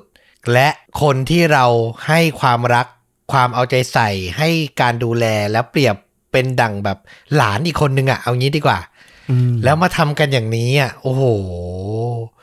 คือฟังแล้วเศร้าอ่ะแล้วเราก็คงเห็นกันได้บ่อยๆนะประเด็นที่แบบว่าไม่ต้องแบบว่าแค่คนรู้จักหรอกเป็นพี่น้องกันเป็นพ่อลูกแม่ลูกกันด้วยซ้ำอ่ะก็ทำร้ายกันเพราะเรื่องเงินเรื่องขโมยของอะไรอย่างเงี้ยมากันแบบให้เห็นบ่อยๆเนาะอืมคนใกล้ตัวเนี่ยนะยิ่งแบบใกล้ชิดมากเนี่ยก็ยิ่งแบบมีเรื่องมีราวกันง่ายอยู่ละแล้วเกิดเรื่องราวแต่ละทีเนี่ยโอ้โหมันยิ่งเศร้าเข้าไปใหญ่เลยด้วยความที่แบบคนที่รู้จักดีกันเองเนี่ยแหละอืมแล้วสิ่งที่เกิดขึ้นน่ะมันดันเกิดขึ้นกับคนที่แบบว่าเป็นที่รักของเมืองเป็นคนที่ตั้งตารอคอยเป็นผู้ให้ในเทศกาลนี้อ่ะอย่างคุณมิเชลเนี่ยโอ้โหพูดอะไรมากไม่ได้นอกจากขอให้วิญญาณของเธอไปสู่สุคติจริงๆนะครับโอเคเรื่องที่สองที่จะเล่าเนี่ยมันเกิดขึ้นในวันคริสต์มาสปีสองพันสิบสามต่อจากวันที่ไว้เนี่ยถูกตัดสินให้จำคุกสี่สิบห้าปีในเรื่องที่แล้วเลยเราไม่รู้ว่าข่าวการตัดสินคดีของของแพตตี้มิเชลไว้เนี่ย กับการอำพรางศพด้วยของขวัญเนี่ยมันไปจุดประกายความคิดบางอย่างที่มีต่อเรื่องราวนี้หรือไม่นะอย่างไรก็ตามคนร้ายในคดีต่อมานี้เนี่ยมันก็มีไอเดียเรื่องของของขวัญเนี่ยเข้ามาเกี่ยวข้องเหมือนกันเรื่องราวเนี่ยมันเริ่มต้องย้อนกลับไปก่อนอีกนิดหนึ่งมันเริ่มมาประมาณกลางปีสองพันสิบสามเด็กหนุ่มคนหนึ่งชื่อว่าอเล็กซิสวานเดสเขาเป็นเด็กหนุ่มเชื้อสายฮิสแปนิกนะวัยสิบแปดปีเขาก็ได้มาขออาศัยอยู่ที่อพาร์ตเมนต์ของครอบครัวคุณป้าแท้ๆของเขาในชิคาโกเพื่อที่เขาจะได้เรียนศึกษาต่อว่างั้นเถอะโดยคุณป้าของเขาเนี่ยก็มีเงื่อนไขกับเขาเพียงแค่ว่าขอให้วานเดสเนี่ยระหว่างเรียนเนี่ยให้ทำงานพาร์ทไทม์ไปด้วยเพราะเขาก็โตละเพื่อที่จะได้เอาเงินเนี่ยมาช่วยเหลือค่าใช้จ่ายในบ้านบ้างทว่าเมื่อเวลาผ่านไปได้ไม่กี่เดือนเองนะวานเดสก็เริ่มไม่ไปทำงานแล้วก็ค่าใช้จ่ายต่างๆในส่วนที่เขาต้องมาอยู่อาศัยที่บ้านคุณป้าเนี่ยก็เป็นคุณป้ากับคุณลุงซึ่งเป็นแฟนของคุณป้าเนี่ยต้องออกให้นั่นแหละมันก็ไม่ใช่เรื่องใหญ่แบบคอขาดบาดตายนะแต่การที่วันเดสเนี่ยเริ่มออกไลน์แบบไม่ค่อยมีความรับผิดชอบเนี่ยมันก็เป็นสิ่งที่ผู้ใหญ่ที่เป็นผู้ปกครองในตอนนี้ดูแลอยู่อะอย่างป้าแล้วก็ลุงเนี่ยจำเป็นต้องพูดคุยกับเขาและป้าเนี่ยก็ออกปากนะแล้วก็ให้แฟนของเธอเนี่ยคือคุณลุงที่ชื่อว่าซินเวสเตรเดสเฮอร์นันเดสเนี่ยเป็นคนพูดคุยกับทางวานเดสเฮอร์นันเดสก็ไปบอกกับวานเดสนะว่าเออให้ออกจากบ้านไปถ้าจะไม่ช่วยจ่ายค่าใช้จ่ายต่างๆเพราะคุณก็โตแล้วสิบแปดปียิ่งอยู่แบบฝั่งตะวันตกก็คือก็ถือว่าเป็นผู้ใหญ่คนหนึ่งแล้วอะแต่ก็ไม่รู้นะว่าเออเขาคุยกันยังไงเพราะว่าก็มันก็ไม่ใช่การแบบไล่แบบหมูบัดเหมือนหมาอะไรอย่างนั้นเพราะว่าเขาก็ได้ให้วาเดสเนี่ยอาศัยอยู่ต่อไปนะไม่ได้แบบถึงขนาดโยนข้าวโยนของให้ออกจากบ้านไปทันทีเราไม่รู้ว่าบรรยากาศในการพูดคุยครั้งนั้นเนี่ยมันเป็นยังไงเขาทะเลาะอะไรกันรุนแรงไหมหรือว่าต่อปากต่อคำอะไรไหมท่าทีของวาลเดสเป็นไงเนี่ยเราไม่รู้เหมือนกันเพราะมันไม่มีรายละเอียดตรงนี้ให้เราทราบแต่ดูเหมือนก็ว่าผลลัพธ์มันดูไม่ได้ราบรื่นอย่างที่ภายนอกคือทั้งวาลเดสแล้วก็ลุงของเขาเนี่ยเฮอร์นันเดสเนี่ยแสดงออกมาไม่มีใครรู้เลยว่าในใจของเฮอร์นันเดสแล้วก็วาลเดสเนี่ยมันมีอะไรคาใจกันอยู่อีกหรือไม่เรื่องราวเดินทางมาถึงคืนวันคริสต์มาสปีสองพันสิบสามราวๆเลยเที่ยงคืนมาได้ประมาณหนึ่งชั่วโมงกว่าๆตำรวจได้รับโทรศัพท์แจ้งเหตุร้ายนะปลายสายเนี่ยเป็นเสียงผู้ชายแจ้งว่ามีคนเสียชีวิตที่บ้านตำรวจที่ประจำสายด่วนในวันๆเนี่ยก็ทำการสอบถามต่อไปนะว่าเออคุณเนี่ยพบร่างของคนที่คาดว่าเสียชีวิตที่บ้านเนี่ยพอจะสามารถ ซี พี อาร์ กู้ชีวิตผู้เคราะห์ร้ายรายนี้ขึ้นมาได้หรือเปล่าคือแบบปฐมพยาบาลเบื้องต้นลองแล้วหรือยังอะไรอย่างเงี้ยเผื่อเขาจะยังมีโอกาสฟื้นปรากฏว่าปลายสายเนี่ยตอบกลับด้วยเสียงหัวเราะเยือกเย็นนะแล้วก็บอกว่าทำไม่ได้หรอกเพราะว่าเขาเป็นคนฆ่าคนคนนั้นเองโอ้โหโหดมากตำรวจก็รีบรุดมาถึงบ้านตามที่แจ้งเลยนะซึ่งก็เป็นบ้านของเป็นอพาร์ตเมนต์ของป้าของวาเดสนี่แหละมีชายคนหนึ่งยืนรออยู่ที่ระเบียงบ้านเรียบร้อยแล้วแล้วเขาก็รอรับตำรวจมาจับเขานั่นเองให้ต้อมเดาก่อนละกันว่าคนคนนี้น่าจะเป็นใครคนที่เป็นคนร้ายใช่ไหมใช่ถ้าให้เดาก็น่าจะเป็นเด็กหนุ่มวัยสิบแปดมากกว่าคุณลุงที่มาเตือนเขาก็ไม่น่าจะต้องทำอะไรโหดร้ายขนาดนั้นอืมเราไม่รู้ว่าเอ่อการสนทนาครั้งนั้นน่ะคือเป็นฝั่งไหนที่อารมณ์ร้อนกว่ากันนะเนาะแต่ว่าเนี่ยแหละสุดท้ายแล้วก็เป็นอย่างที่ต้อมพูดเลยคนที่มารอรับตำรวจเนี่ยคือเด็กหนุ่มที่เนื้อตัวเต็มไปด้วยเลือดวาลเดสเนี่ยออกมามอบตัวกับตำรวจเขาบอกว่าก่อนที่คุณจะจับผมเนี่ยคุณต้องถามผมก่อนนะว่าผมทำอะไรลงไปแล้วเขาก็เอา iPad ที่อยู่ในมือเนี่ยโยนกระแทกพื้นจนแตกละเอียดเขาดูมีอาการไม่ปกติมากๆเลยตำรวจก็ควบคุมตัวเขาไว้แล้วก็เข้าไปตรวจสอบภายในบ้านแล้วก็แทบตกตะลึงกับสภาพที่เกิดเหตุที่พวกเขาเห็นในคืนนั้นเนี่ยครอบครัวของป้าวาเดสเนี่ยทั้งหมดได้ออกไปเฉลิมฉลองคริสต์มาสนะที่ร้านข้างนอกส่วนเฮอร์นันเดสเนี่ยแฟนของคุณป้าเนี่ยก็ไม่ได้ไปร่วมฉลองคริสต์มาสแต่ว่ากลับไปเยี่ยมครอบครัวของเขาในขณะที่วาเดสเนี่ย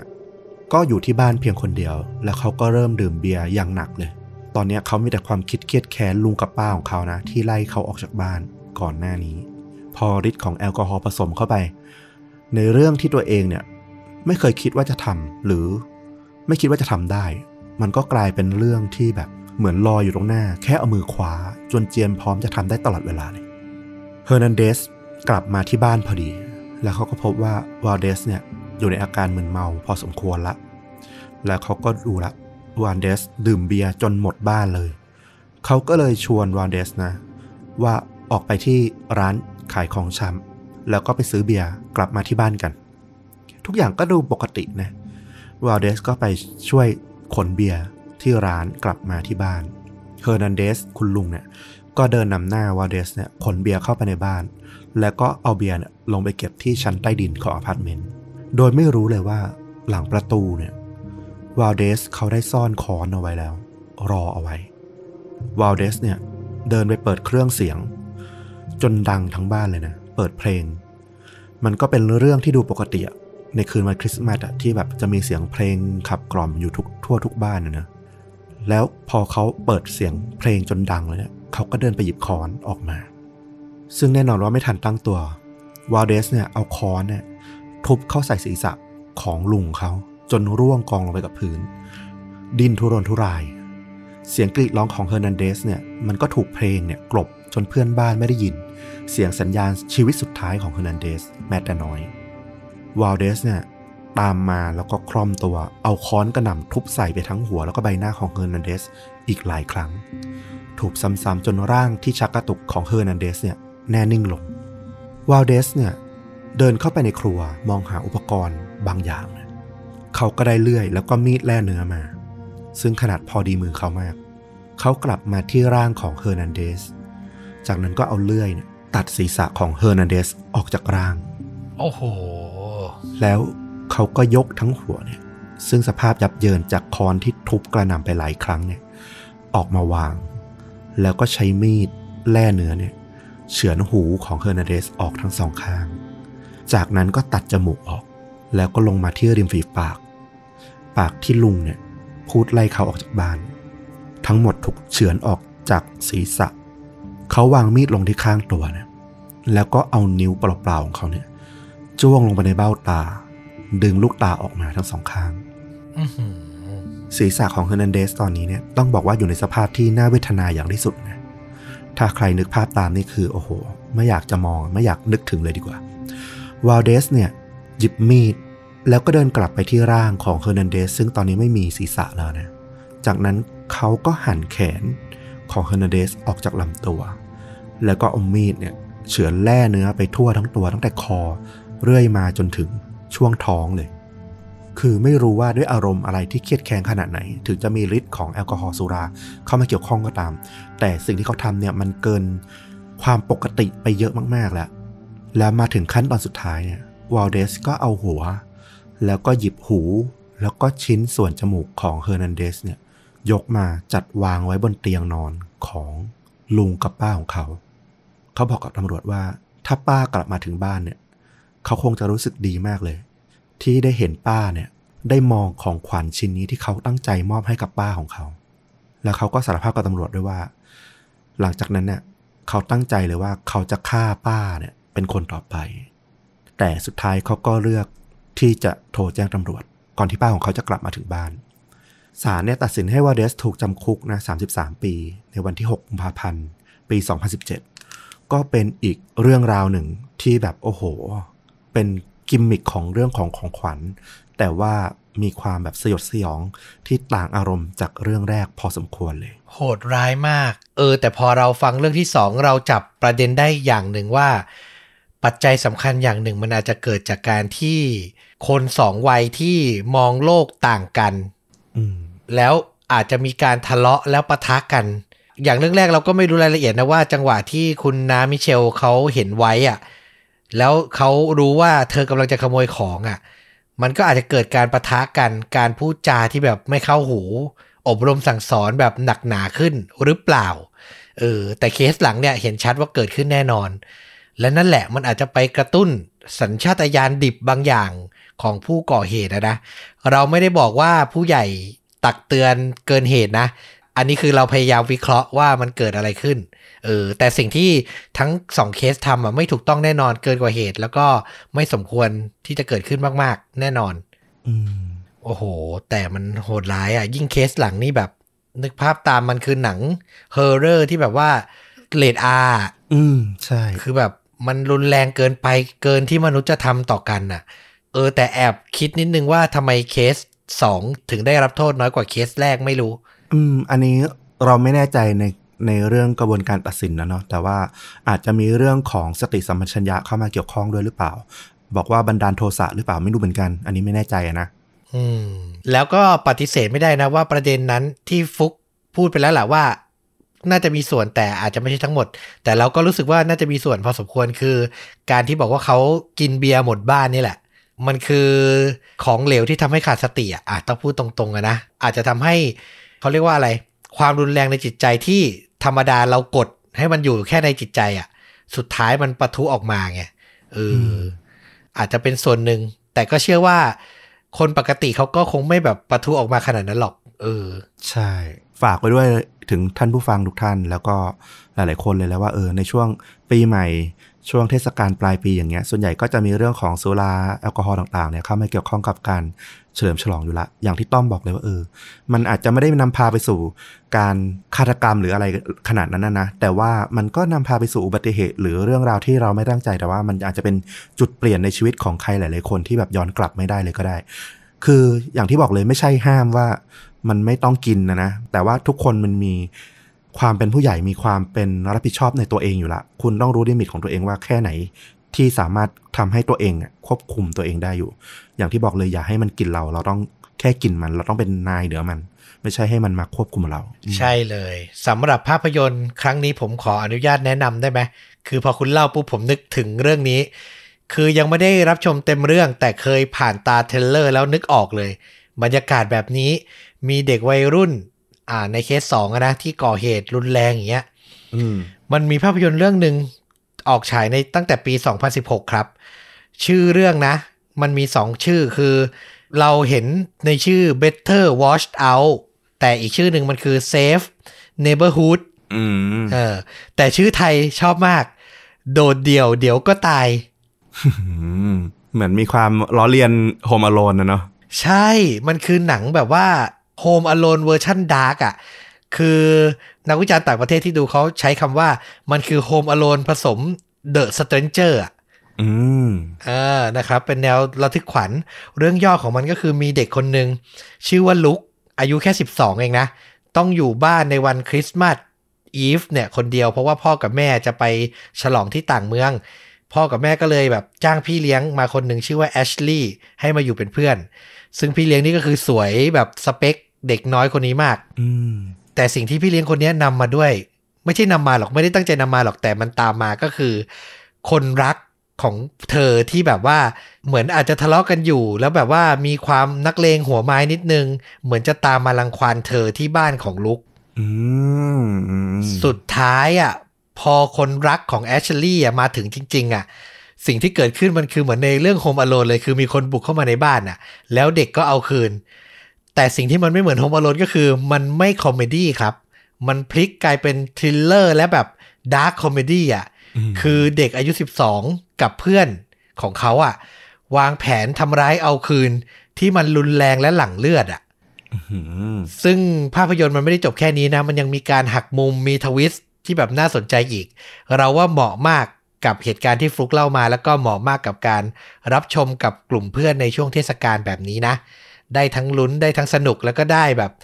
อารมณ์เทศกาลพร้อมๆกันเลยดีมากเลยหารับชมไม่ยากเรื่องนี้ที่เห็นชัดๆเลยตอนนี้ก็คือในโมโนแม็กซ์มีแน่นอนนะครับภาคไทยด้วยนะครับผมก็ลองรับชมกันดู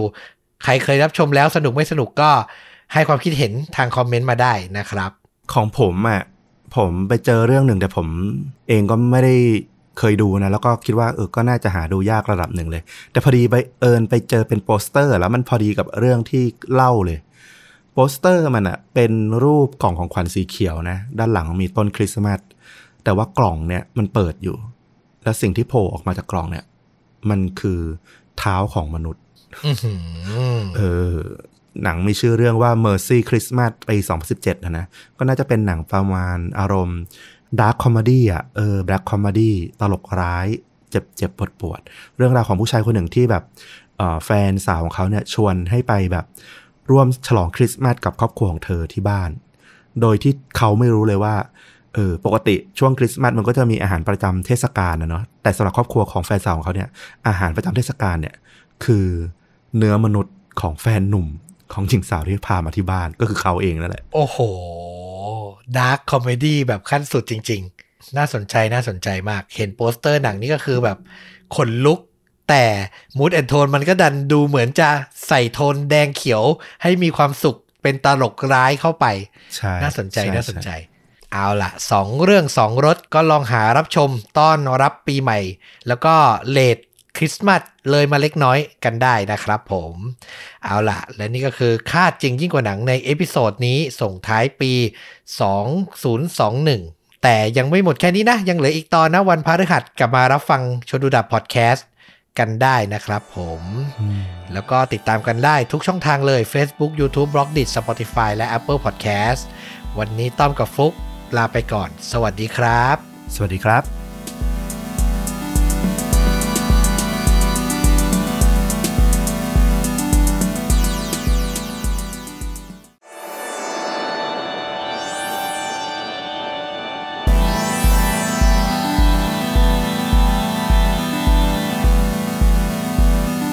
สวัสดีครับสวัสดีครับข่าวจริงยิ่งกว่าหนังพอดแคสต์นะครับกลับมาอีกหนึ่งเอพิโซดแล้วนะครับผมอยู่กับต้อมนะครับแล้วก็ฟุกครับวันนี้ก็จะเป็นคิวของต้อมนะครับที่จะเป็นคนถ่ายทอดก็วันนี้มีมาให้ฟังอีกเป็นเรื่องราวที่อาจจะไม่ยาวมากแต่ว่าเบิ้ลให้เป็นสองเรื่องเรื่องแรกนี่อยากจะพาคุณผู้ฟังทุกท่านไปที่สุดยอดประเทศแห่งเรื่องราวฆาตกรรมสหรัฐอเมริกานะครับผมมาแบบสม่ำเสมอจริงๆอยากจะพาคุณผู้ฟังไปรู้จักนายตำรวจท่านหนึ่งครับที่ชื่อว่าร้อยตำรวจโทชาวโจเซฟกรีเนวิช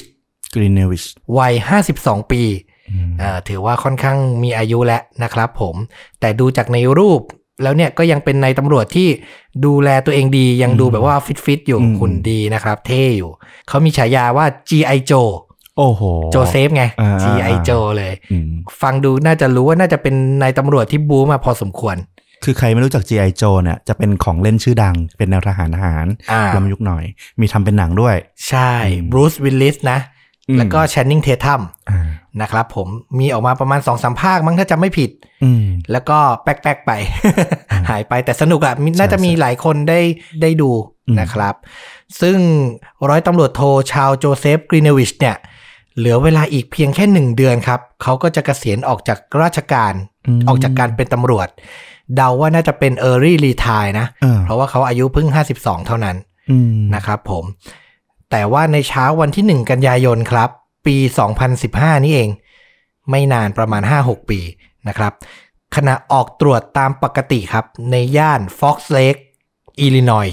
เขาก็ทำการวิทยุครับเข้าไปที่สถานีเพื่อขอกำลังเสริมโดยบอกว่าตัวเขาเนี่ยกำลังเจอกับผู้ต้องสงสัยว่าจะเป็นคนร้ายเนี่ยสามคนด้วยกันนะครับหลังจากที่สถานีได้รับวิทยุจากร้อยโท จี ไอ Joe เนี่ยนะครับผมเขาก็ทำการส่งกำลังเสริมเข้าไปหลังจากตำรวจกำลังเสริมไปถึงสถานที่เกิดเหตุเนี่ยพวกเขาก็ได้ยินเสียงปืนดังขึ้นสองนัดในบริเวณป่าใกล้เคียงกับจุดที่เขาลงจากรถกัน oh. นะครับจากนั้นเนี่ยเหล่าตำรวจกำลังเสริมก็เดินเข้าไปในบริเวณที่ได้ยินและเขาก็พบกับร่างไร้วิญญาณครับของร้อยโทโจกรีเนวิช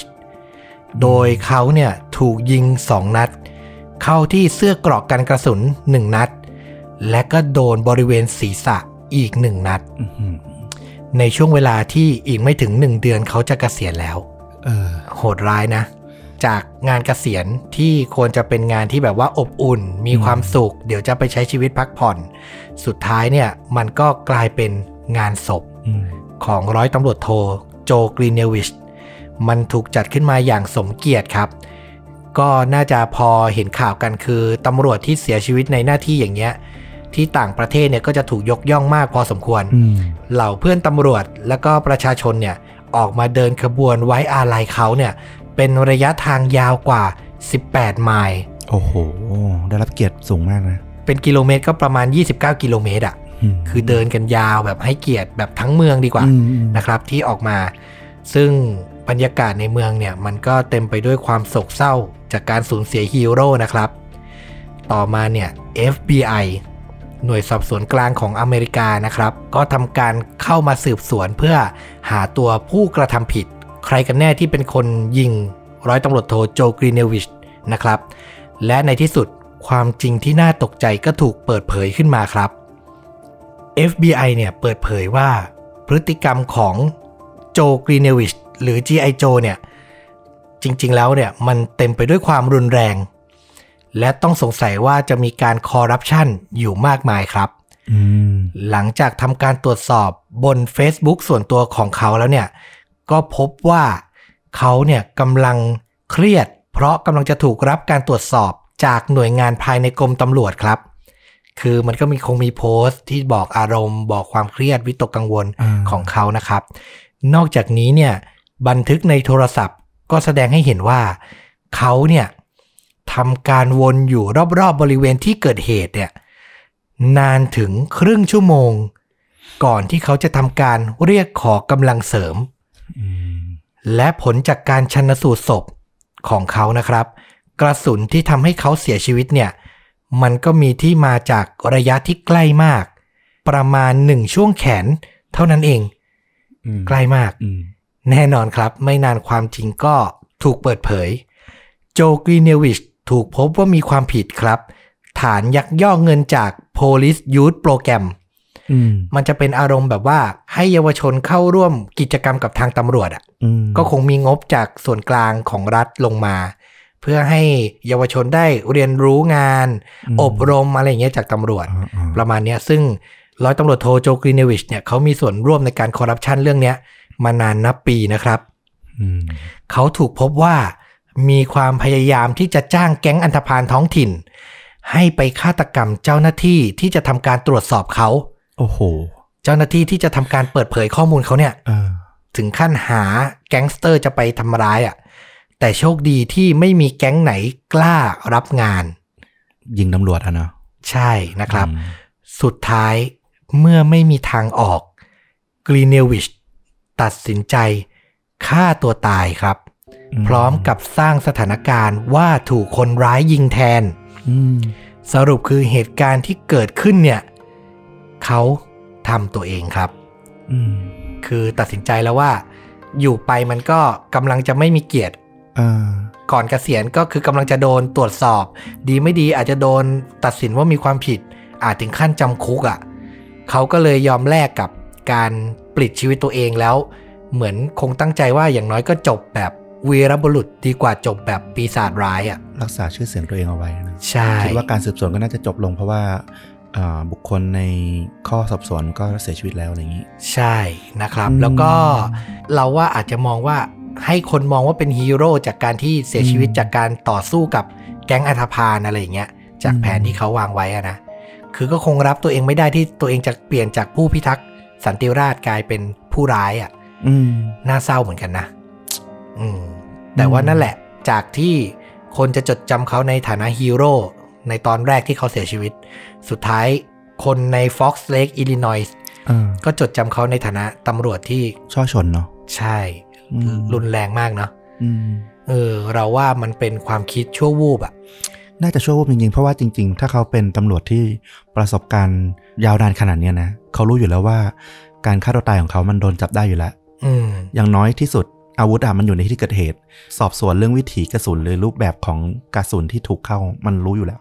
จริงๆอ่ะมันเป็นวิทยาการสมัยใหม่ที่ใช้กันตามปกติเลยในคดีต่างๆอืมอืมคือตอนแรกฟังเนี่ยนอกจากหักหักมุมแล้วรู้สึกเศร้าถ้าเป็นเราเราอยู่ตรงนั้นไม่แน่เราอาจจะตัดสินใจแบบเขาก็ได้นะในชั่ววินาทีหนึ่งคือมันไม่มีใครบอกได้หรอกว่าเป็นเราเราไม่ทำนะครับผมอ่าอันนี้ก็คือเรื่องราวแรกนะครับต่อมาอีกหนึ่งเรื่องราวนะครับผมคราวนี้เนี่ยยังอยู่กันที่สหรัฐอเมริกาเหมือนเดิมข้ามจากปีสองพันสิบห้ามาเป็นปีสองพันสิบหกอ่ะใกล้ขึ้นมานิดหนึ่งใกล้ขึ้นมาอีกนิดหนึ่งนะครับพาไปรู้จักกับหญิงสาวคนหนึ่งที่มีชื่อว่าแองเจล่าดีแอสเธอเป็นหญิงสาววัยสามสิบครับที่กำลังใช้ชีวิตอย่างมีความสุข เธอเนี่ยแต่งงานกับคนรักซึ่งเป็นตำรวจ ยู เอส Marshal ก็คือหน่วยติดตามนักโทษหนีคดีอะไรเงี้ยเออนะครับน่าจะเคยดูหนังนะเรื่อง ยู เอส Marshal เท่มากนะครับแฟนเธอเนี่ยชื่อว่า อี เอ็น ดี เอส นะครับเนี่ยเพิ่งแต่งงานกันสดๆร้อนๆเลยในตอนนั้นเธอตั้งท้องลูกแฝดด้วยนะครับแต่เวลาแห่งความสุขระหว่างเธอกับคนรักและครอบครัวเนี่ยก็อยู่ได้ไม่นานครับเมื่อเธอได้รับอีเมลข้อความข่มขู่รวมทั้งภาพศพเด็กมาข่มขู่เธอเหมือนจะข่มขู่ลูกในท้องเธอด้วยว่าจะทำร้ายอะไรอย่างเงี้ยนะครับนอกจากนั้นเนี่ยเธอยังเริ่มรู้สึกว่ามีคนคอยแอบมองเธอจากบริเวณรอบๆ บ, บ้านที่บ้านเองเลยนะใกล้ตัวเลยเริ่มไม่ปลอดภัยแล้วนะครับต่อมาเนี่ยเรื่องราวเริ่มบานปลายครับเมื่อในขณะที่เธอเนี่ยอยู่บริเวณแถวบ้านนี่แหละและมีชายคนหนึ่งเดินเข้ามาและพยายามจะข่มขืนเธอครับแต่เธอดิ้นจนหลุดและหนีมาได้นะครับและไปแจ้งตำรวจซึ่งจากการสอบสวนเนี่ยก็พบต้นเหตุว่าการที่มีผู้ชายเข้ามาข่มขืนเธอมันไม่ใช่แค่เป็นผู้ชายที่โรคจิตหรือเป็นคนทำเริ่มต้นจากตัวเขาเองแต่มันมีคนปลอมตัวครับเป็นแองเจล่าตัวแองเจล่าตัวหญิงสาวเนี่ยเข้าไปทำการโฆษณาในเว็บที่ชื่อว่า Clicklist เอ่อ Clicklist เนี่ยเป็นเว็บชื่อดังของสหรัฐอเมริกาเป็นเว็บจัดหมวดหมู่มีหลายอย่างทั้งช้อปปิ้งหางาน อ, อะไรเงี้ยจะมีเป็นหมวดหมู่เยอะมากเป็นเว็บชื่อดัง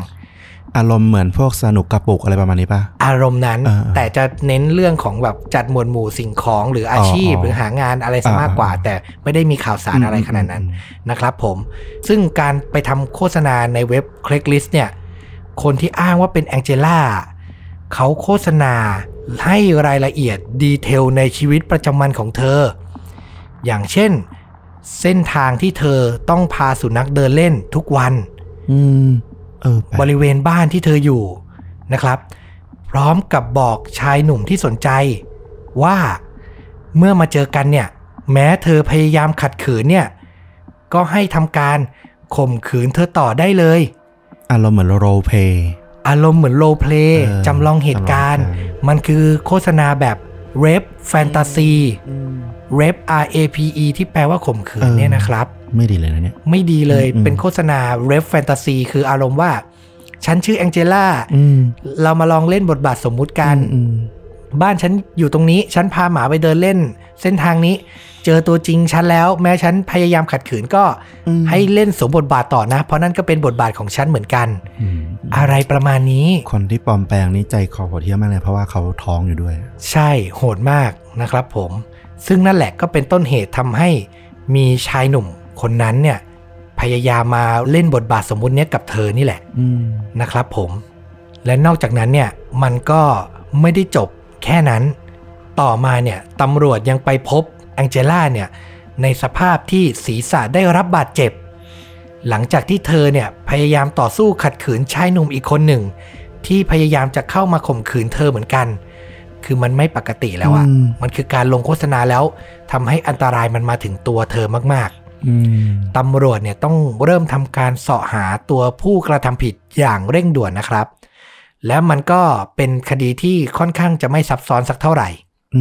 เพราะแองเจล่าเนี่ยให้การมุ่งเป้าไปที่หญิงสาวคนหนึ่งครับที่มีชื่อว่ามิเชลฮัตเล่เขาเป็นใครล่ะมิเชลฮัตเล่ไม่ใช่ใครอื่นไกลเลยครับเธอเป็นอดีตคู่มั่นของสามีเธอครับของคุณเอียนดีแอสนี่แหละนะครับผมซึ่งเรื่องราวก็คือมิเชลเนี่ยคบกับเอียนในช่วงปีสองพันสิบสามถึงสองพันสิบห้าแต่พอถึงเดือนมกราคมสองพันสิบหกเนี่ยเอียนก็ได้มาพบกับแองเจล่าทั้งคู่ตกหลุมรักกันอย่างรวดเร็วและเอียนก็ตัดสินใจเลิกรากับมิเชลและมาใช้ชีวิตคู่กับแองเจล่าทันทีเลยแน่นอนมันคงสร้างความปวดร้าวให้กับมิเชลฮัตเล่ค่อนข้างมากพอสมควรนะครับแล้วก็มันไม่จบแค่นั้นมันไม่ใช่แค่เลิกกันแล้วมาคบนะที่น่าปวดใจมากกว่านั้นก็คือเอียนกับแองเจล่าเนี่ยเข้ามาใช้ชีวิตอยู่ในคอนโดที่มีชื่อของมิเชลกับเอียนเนี่ยซื้อด้วยกันโอ้โหคือตอนเนี้ยเรื่องราว การต่อสู้ว่าใครจะเป็นเจ้าของคอนโดเนี่ยมันกำลังยืดเยื้ออยู่ในศาลคือมีปัญหากันอยู่ด้วยยังไม่ตัดสินด้วยว่าใครจะได้เป็นเจ้าของคอนโดเนี้ยแต่ว่าผู้ชายพาแฟนใหม่เข้ามาอยู่แล้วอะเนาะ ก็เข้าใจได้ว่าทำไมเธอถึงจะแค้นมากนะครับผม ซึ่งหลังจากรวบรวมข้อมูลและหลักฐานแล้วเนี่ยตำรวจก็ทำการเข้าจับกลุ่มมิเชลฮัตเล่ในที่สุดแต่เรื่องราวเนี่ยเหมือนจะจบครับแต่พอมันเป็นเอพิโซดนี้มันไม่จบครับตำรวจทำการสอบสวนตาม ไอ พี address ที่ส่งเมลข่มขู่ให้แองเจล่าต่อและก็พบกับคำตอบของคดีที่คาดไม่ถึงครับเพราะผู้ส่งอีเมลไม่ใช่มิเชลฮัตเล่แต่คือตัวแองเจล่าเองครับโอ้โหตัวแองเจล่าเองซับซ้อนนะเธอเนี่ยวางแผนทั้งหมดอย่างรัดกุมครับเพื่อหวังจะส่งมิเชลเข้าคุกต่อมาหลังการสืบสวนพบว่าเธอเนี่ยโกหกสามีและทุกคนหลายเรื่องทั้งรายละเอียดของครอบครัวอาชีพที่เธอทำเธอก็โกหกและแม้กระทั่งที่เธอบอกว่าเธอตั้งท้องลูกแฝดก็เป็นเรื่องโกหกครับโอ้โหเธอซื้อภาพอัลตราซาวด์มาจากในอินเทอร์เน็ตเพื่อมาหลอกสามีของเธอในราคาไม่ถึงแปดเหรียญนะครับโฆษณาเล็บแฟนตาซีเนี่ยก็เป็นเธอที่โพสต์ด้วยตัวเองเธอเนี่ยถึงขั้นยอมโดนชายหนุ่มที่ชอบในเรื่องแฟนตาซีเหล่านี้มาทำร้ายเพื่อสร้างหลักฐานปลอมๆขึ้นมาให้ร้ายมิเชลนอกจากนี้พอตำรวจไปตรวจสอบที่คอมพิวเตอร์ของตัวแองเจล่าแล้วเนี่ยนะครับก็พบกับไฟล์ Microsoft Word ที่ตั้งชื่อไว้ว่า A Darkness Within The Angela Diaz Story คือเธอทำเรื่องราวที่เธอโกหกทั้งหมดเนี้ยเป็นบทละครหรือบทซีรีส์ไว้โดยตั้งใจว่าจะขายต่อเพื่อสร้างเป็นภาพยนตร์ในสักวันหนึ่งขั้นสุดเออขั้นสุดจริงๆนะครับผมก็เป็นเรื่องของความอิจฉาเราว่ามันคงเป็นเรื่องรักสามเศร้าที่ยังไม่จบดีบทสรุปมันยังคงยังไม่ได้จบว่าเอียนจะตัดสินใจมาคบกับแองเจล่า หนึ่งร้อยเปอร์เซ็นต์ หรอกนะครับก็เลยต้องตั้งเรื่องหลายแบบแล้วก็เท่าที่อ่านก็คือเธอก็เป็นคนมีอาการทางจิตด้วยแหละไม่งั้นทำไม่ได้ถึงขนาดนี้หรอกใช่นะครับผมแต่ที่น่าสงสารก็คือมิเชลฮัตเล่ครับสุดท้ายเนี่ยเธอถูกตำรวจปล่อยตัวหลังจากถูกจำคุกอยู่นานถึงแปดสิบแปดวัน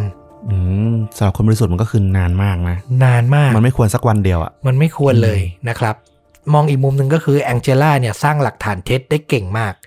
เราว่ามันต้องมีการสร้างหลักฐานทางไซเบอร์ด้วยอ่ะเพื่อให้สาวต่อไปถึงตัวมิเชลได้อะไรเงี้ยนึกออกปะมันคงไม่ใช่เป็นแค่การสร้างทริคปลอมๆง่ายๆอ่ะทางตำรวจเขาถึงทำการขังมิเชลไว้ถึงขนาดนั้นนะนะครับซึ่งต่อมามิเชลก็ตัดสินใจต่างประเทศนะนะก็ฟ้องศาลเรียกร้องค่าเสียหายจากการติดคุกในสิ่งที่เธอไม่ได้ทำส่วนตัวแองเจล่าเนี่ยก็ถูกตัดสินจำคุกถึงห้าปีจากคดีแจ้งความเท็จแล้วก็ทั้งหมดที่เธอทำนะครับผมซึ่งในบทความเนี้ยก็พูดเป็นชื่อภาพยนตร์ที่ทุกคนต้องไปดูเลยแหละเราเคยแนะนำกันมารอบสองรอบแล้วเขาบอกว่านี่คือกอนเกิลในชีวิตจริงอ๋อเลยเนาะเออแสบไม่เบาแสบไม่เบาเลยเราว่าใครยังไม่ได้ดูนะกอนเกิลไปดูนะครับเบรนแอฟเฟล็กนะนะครับผมเป็นภาพยนตร์ที่สนุกมากอันนี้แต่เราว่าหลายคนน่าจะดูแล้วเราเคยเชียร์หลายครั้งแล้วใช่เราอะฟังเรื่องราวแรกของคุณตำรวจโจกรีเดวิชอะแล้วก็อยากแนะนำอีกเรื่องนึงเรื่องนี้ก็ชอบมากเป็นภาพยนตร์ในปีสองพันสามเรื่อง Out of Time อ่านำแสดงโดยเดนเซลวอชิงตันนะครับผมเป็นอย่างนี้เลยคือเดนเซลวอชิงตันเนี่ยในเรื่องเนี่ยรับบทเป็นสารวัตรหนุ่มที่เหมือนเข้าไปเป็นกิ๊กกับผู้หญิงที่มีสามีแล้วอ่ะแล้วเขาก็เลยเถิดคือเอาเงินของกลางของสถานีตำรวจเนี่ยไปให้ผู้หญิงคนเนี้ยหมุนอ่ะหมุนใช้อ่ะแต่สุดท้ายกลับมาพบว่าวันหนึ่งห้องที่ผู้หญิงคนนี้อยู่ถูกไฟไหม้แล้วเธอก็หายตัวไปเงินของกลางหายไปในเรื่องเราชอบตรงความที่บทของเดนเซลวอชิงตันมันเป็นสีเทาๆอ่ะมันคือตำรวจที่หาทางจะทำทุกอย่างให้กลับมาถูกต้องแก้ปัญหาที่ตัวเองก่อเออแต่ตัวเองก็เลวนะแต่เราก็แอบเอาใจช่วยให้มันรอดอ่ะ เออมันเป็นบทที่สนุกมากคือยังมีความเป็นตำรวจอยู่สืบสวนอยู่ว่าเกิดอะไรขึ้นใครเอาไปใครมีส่วนเกี่ยวข้องกับเรื่องนี้แต่เรื่องราวทั้งหมดก็เริ่มจากตัวเราเองนะเริ่มจากตัวเขาเองอ่ะเออมันก็เลยท้าทายแล้วเป็นหนังที่ลุ้นอ่ะลุ้นระทึกมากว่าคือมันเป็นคนที่อยู่ตรงกลางระหว่างตำรวจดีกับผู้ร้ายอ่ะแล้วตัวเองอยู่ตรงกลางแล้วตัวเองต้องหลอกทุกคนอ่ะเออมันเลยมีโมเมนต์หลายๆแบบที่แบบโคตรลุ้นเลยสนุกไอ้เรื่องเนี้ยแนะนำเลยนางเอกก็อีวาเมนเดสนี่ก็เป็นสาวละตินเซ็กซี่มากแต่ไม่ได้ไม่ได้เล่นเป็นกิ๊กกับเดนเซลนะเล่นเป็นตำรวจที่มาตามสืบคดีนี้คือเป็นตำรวจดีนะครับเรื่องเนี้ยอยากให้ดูมากๆเลยคือพออ่านเรื่องของคุณโจกรีนวิชแล้วนึกถึงเลยนะครับผมนี่แหละก็เป็นสองเรื่องสองรสที่บทสรุปจบเหมือนกันคือทำตัวเองหลอกคนอื่นแบบไม่น่าเชื่อเลยนะครับผมเออแต่คดีของคุณตำรวจโจอ่ะมีคดีของไทยเนี่ยแหละใกล้ๆกันเนี่ยถ้าไปตามนะเพิ่งเพิ่งเห็นอยู่วันสองวันนี่แหละที่เป็นนักศึกษาราชภัฏเออเขาเดินหายไปในป่าแล้วก็พบว่าถูกฆ่าปาดคอเออแต่ว่าก็คือเขาก็ไปตามดูกล้องวงจรปิดย้อนหลังนะก็คือถ่ายตรงที่ป่านั่นนะยาวไปแบบหลายชั่วโมงต่อไปอ่ะก็ไม่มีคนออกมาจากนั้นแล้วเขาก็ตาเลยตามย้อนของน้องผู้ชายคนนี้ย้อนกลับไปก็คือเขามาดูที่สถานที่เกิดเหตุเนี่ยทีหนึ่งละแล้วก็กลับไปร้านสะดวกซื้อไปซื้อมีดเออแล้วก็กลับไปที่เดิมเข้าไปแล้วก็ไม่มีคนออกมาอีกโอ้โหก็คือตอนนี้ก็คือยังไม่จบคดีมันยังไม่จบแต่ก็คือฟังถึงตรงเนี้ยมันก็น่าจะพอเดาได้แล้วว่าเกิดอะไรขึ้นน่าจะเป็นการทำร้ายตัวเองอะไรแบบนั้นใช่ไหมแต่มันคดีไม่จบแล้วก็ยังไม่ตัดสินยังสืบสวนอยู่เรายังตัดสินไม่ได้คือตำรวจเองก็ยังพูดว่าก็ยังไม่ทิ้งความเป็นไปได้เรื่องของการฆาตกรรมอืมโอ้โหนี่เกิดขึ้นสดๆร้อนๆเลยใช่ป่ะใช่บ้างเออพอดีไม่ค่อยได้ตามข่าวบังเอิญเห็นเหมือนกันแล้วแบบพอฟังแบบเออคล้ายคลึงเออนี่เกิดขึ้นจริงที่เมืองไทยเลยนะเดี๋ยวหาลิงก์ข่าวแปะให้คุณผู้ฟังหน่อยดีกว่า เออ เผื่อใครอยากจะไปตามอ่านดูนะครับโอเคนี่ก็เป็นการแนะนำภาพยนตร์และก็แนะนำข่าวที่เกิดขึ้นจริงด้วยนะครับแอดวานซ์ไปอีกนิดนึง นะครับผมกับค่าจริงยิ่งกว่าหนังจากชวนดูดะของเราฝากติดตาม Subscribe กดไลค์กด Follow กดกระดิ่งนะครับ YouTube Facebook Blogit Spotify เหมือนเดิมและเดี๋ยวจะกลับมาพร้อมเรื่องราวฆาตกรรมและเรื่องจริงยิ่งกว่าหนังอื่นๆทุกสัปดาห์เหมือนเดิมนะครับ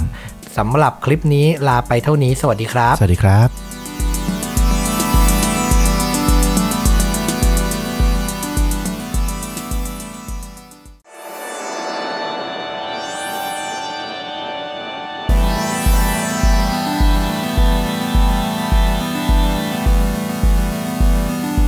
สวัสดีครับสวัสดีครับค่าจริงยิ่งกว่าหนังกลับมาอีกหนึ่งตอนนะครับผมอยู่กับพวกเราต้อมครับ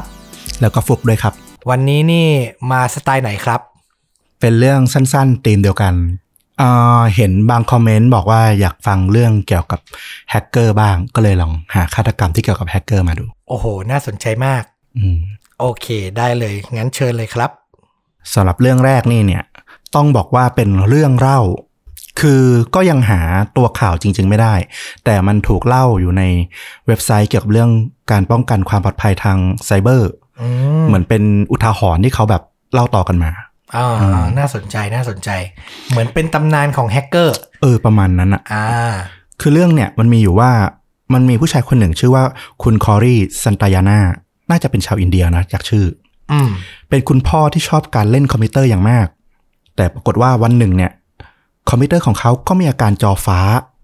ซึ่งถ้าใครเล่นคอมพิวเตอร์เนี่ยก็น่าจะรู้แล้วว่าถ้าคอมมันขึ้นจอฟ้าเนี่ยเขาเรียกจอฟ้าแห่งความตายอ่ะคือทำอะไรไม่ได้ละบางทีต้องลงวินโดว์ใหม่อย่างเดียวก็เป็นที่แน่นอนว่าคุณซันตายาน่าเนี่ยก็ต้องตกใจมากเพราะว่าคอมมันแบบทำอะไรไม่ได้แล้วก็แบบเป็นจอฟ้าค้างแต่สิ่งที่เขาเห็นบนจอเนี่ยนอกจากโค้ดแจ้งอาการวินโดว์เสียนู่นนี่นั่นที่เราเห็นตามปกติแล้วเนี่ยมันยังมีข้อความแจ้งว่าให้ติดต่อเจ้าหน้าที่ซึ่งเป็นซัพพอร์ตของบริษัทเขาด้วยความที่แบบก็คือไม่รู้จะแก้ไขยังไงการติดต่อกับบริษัทเจ้าของคอมพิวเตอร์หรือเจ้าของซอฟต์แวร์มันก็เป็นทางออกที่ถูกต้องไงคุณซันตายาน่าเขาก็ร้อนใจแล้วก็รีบโทรศัพท์ไปยังเบอร์ที่ระบุไว้ในหน้าจอสีฟ้าซึ่งปลายสายเนี่ยเขาก็ได้ทำการตรวจสอบโค้ดต่างๆเออร์เลอร์เนี่ยแล้วเขาก็แจ้งกลับมาว่า ต้องเสียค่าแพ็กเกจซอฟต์แวร์เป็นจำนวนเงินประมาณ สามหมื่น บาทไทยโอ้ไม่น้อยนะก็ถือว่าพอสมควรเลยแหละแล้วฟังดูนี่มันเริ่มเหมือนการต้มตุ๋นอะไรบางอย่างแล้วนะครับก็ตามคาดเลยซึ่งคุณสันตายาน่าเนี่ยเขาก็ด้วยความที่ร้อนใจแล้วก็ไม่รู้ทำยังไงแหละเขาก็ยินดีเขาก็รีบโอนเงินไปให้เลยแต่หลังจากนั้นหลายชั่วโมงต่อมาเนี่ยเขาก็จึงรู้ตัวว่าเขาอะถูกหลอกเรียบร้อยละเพราะว่าเอาเข้าจริงๆแล้วเนี่ยคอมพิวเตอร์เขาอะไปติดไวรัสที่ทำให้หน้าจอแสดงเป็นจอฟ้าและข้อความต่างๆก็คือถูกเซตมาหมดทุกอย่างเลยโดยไวรัสตัวนี้ก็หลอกให้คนโทรไปหาแฮกเกอร์เนี่ยแหละว่าเป็นทีมซัพพอร์ตแล้วก็จะโดนหลอกให้โอนเงินเพื่อแก้ไขปัญหาซอฟต์แวร์ต่างๆอืมซึ่งความเสียใจในการที่ถูกหลอกแล้วก็เสียเงินจำนวนก้อนใหญ่พอสมควรเนี่ยก็ทำให้คุณสัตยาน่าเนี่ยหัวใจวายตายโอ้โหก็กลายเป็นแบบเรื่องเศร้าไปเลยถึงขั้นหัวใจวายเลยเหรอใช่สะเทือนใจมากเนี่ยคิดว่าเขาอาจจะเป็นคนที่มีอายุหรืออาจจะมีโรคประจำตัวอยู่แล้วด้วยก็ได้อะไรเงี้ยเป็นคนที่อายุเยอะแล้วก็อาจจะไม่ได้มีความรู้ด้านไอทีมากแล้วก็เจอเหตุการณ์อย่างเงี้ยเออมันช็อกอ่ะใช่ก็น่าเสียใจมาอีกเหตุการณ์หนึ่งเนื่องจากเป็นเรื่องสั้นๆอาจจะแถมให้เป็น สองถึงสาม เรื่องเดี๋ยวลองดูเวลาแล้วกันได้เหตุการณ์ต่อมาก็จะทวีความน่าสนใจขึ้นอีกนิดนึงอันนี้เป็นข่าวจากทาง Daily Mail ประเทศอังกฤษเมื่อปีสองพันสิบสี่อืมมีคุณพ่อคนหนึ่งอายุสามสิบหกปีเป็นชาวโรมาเนียอืมซึ่งในข่าวเนี่ยเขาก็ไม่ระบุชื่ออาจจะด้วยป้องกันปกป้องครอบครัวของคุณพ่อคนนี้ด้วยเขาได้ทำการจับลูกชายวัยสี่ขวบแขวนคอฮะลูกตัวเองเหรอใช่ลูกชายวัยสี่ขวบแขวนคอตายก่อนที่เขาจะผูกคอตายตาม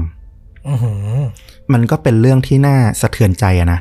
ตำรวจก็ได้ทำการตรวจสอบพื้นที่ต่างๆคือมันก็ระบุชัดเจนแล้วว่าไม่น่าจะเป็นการกระทำของบุคคลที่สามร่องรอยต่างๆระบุว่าคุณพ่อชาวโรมาเนียเนี่ยน่าจะเป็นผู้ก่อเหตุเองทั้งหมดทั้งลูกชายแล้วก็ตัวเองด้วยสิ่งที่ตำรวจได้ตรวจค้นพื้นที่เกิดเหตุแล้วก็ได้พบที่ทำให้ชี้ชัดได้เลยว่าเป็นการฆ่าตัวตายแน่ๆก็คือจดหมายลาตายที่คุณพ่อคนนี้ได้เขียนถึงภรรยาโดยใจความสรุปเนี่ยได้ระบุว่าคุณพ่อคนนี้เขาได้ใช้คอมพิวเตอร์เข้าดูเว็บไซต์ผู้ใหญ่อ๋ออ่าพอจะนึกออกใช่ไหมก็คือเว็บไซต์อาจจะมีเนื้อหาทางด้านเพศอ่าและปรากฏว่าเขาได้รับการแจ้งเตือนการกระทำผิดกฎหมาย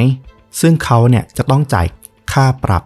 ถ้าแปลงเป็นเงินไทยแล้วเนี่ยตกอยู่ราวๆ ห้าแสน บาทเลยทีเดียวโอ้โหกับอีกทางเลือกที่การแจ้งเตือนเนี่ยระบุมาก็คือหรือไม่เขาก็ต้องยอมรับโทษติดคุกสิบเอ็ดปีแทนฮะอืมอืมอันนี้ก็คือรูปแบบคล้ายๆเคสแรกอีกแล้วใช่มันดูเป็นการหลอกลวงอีกแล้วซึ่งด้วยความตกใจแหละแล้วก็ขาดการยังคิดอย่างมากของคุณพ่อคนเนี้ยเขาอะคิดว่าเขาอะไม่มีเงินที่จะจ่ายมากถึง ห้าแสน บาทหรอกนะอืมแล้วถ้าเขาต้องติดคุกเป็นเวลาถึงสิบเอ็ดปีอะลูกชายเขาจะอยู่ยังไงโอ้เศร้าอะอืมด้วยความคิดแบบนี้แหละเขาก็เลยคือไม่แน่ใจว่าคุณพ่อเขาอาจจะมีอาการอะไรร่วมด้วยอะนะทำให้แบบความคิดเขาอาจจะแบบไม่ได้แบบเหมือนชัดเจนนักอะนะเอ่ออาการทางสมองอาการทางจิตเวชอาจจะทำให้เขายิ่งขาดการยั้งคิดใช่ที่คนปกติเขายั้งคิดกันจริงๆเราเอามาตรฐานเราไปเทียบกับทุกคนไม่ได้หรอกต้องเข้าใจก่อนซึ่งก็สุดท้ายก็อย่างที่เรารู้เนี่ยแหละก็คือ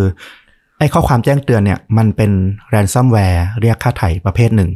ที่คุณพ่อเนี่ยไปติดเพราะว่าการเข้าดูเว็บไซต์ผู้ใหญ่นั่นแหละอืมอืมแล้วก็ทำให้เรื่องนี้แบบมันกลายเป็นเรื่องแบบที่ค่อนข้างเศร้ามากทีเดียว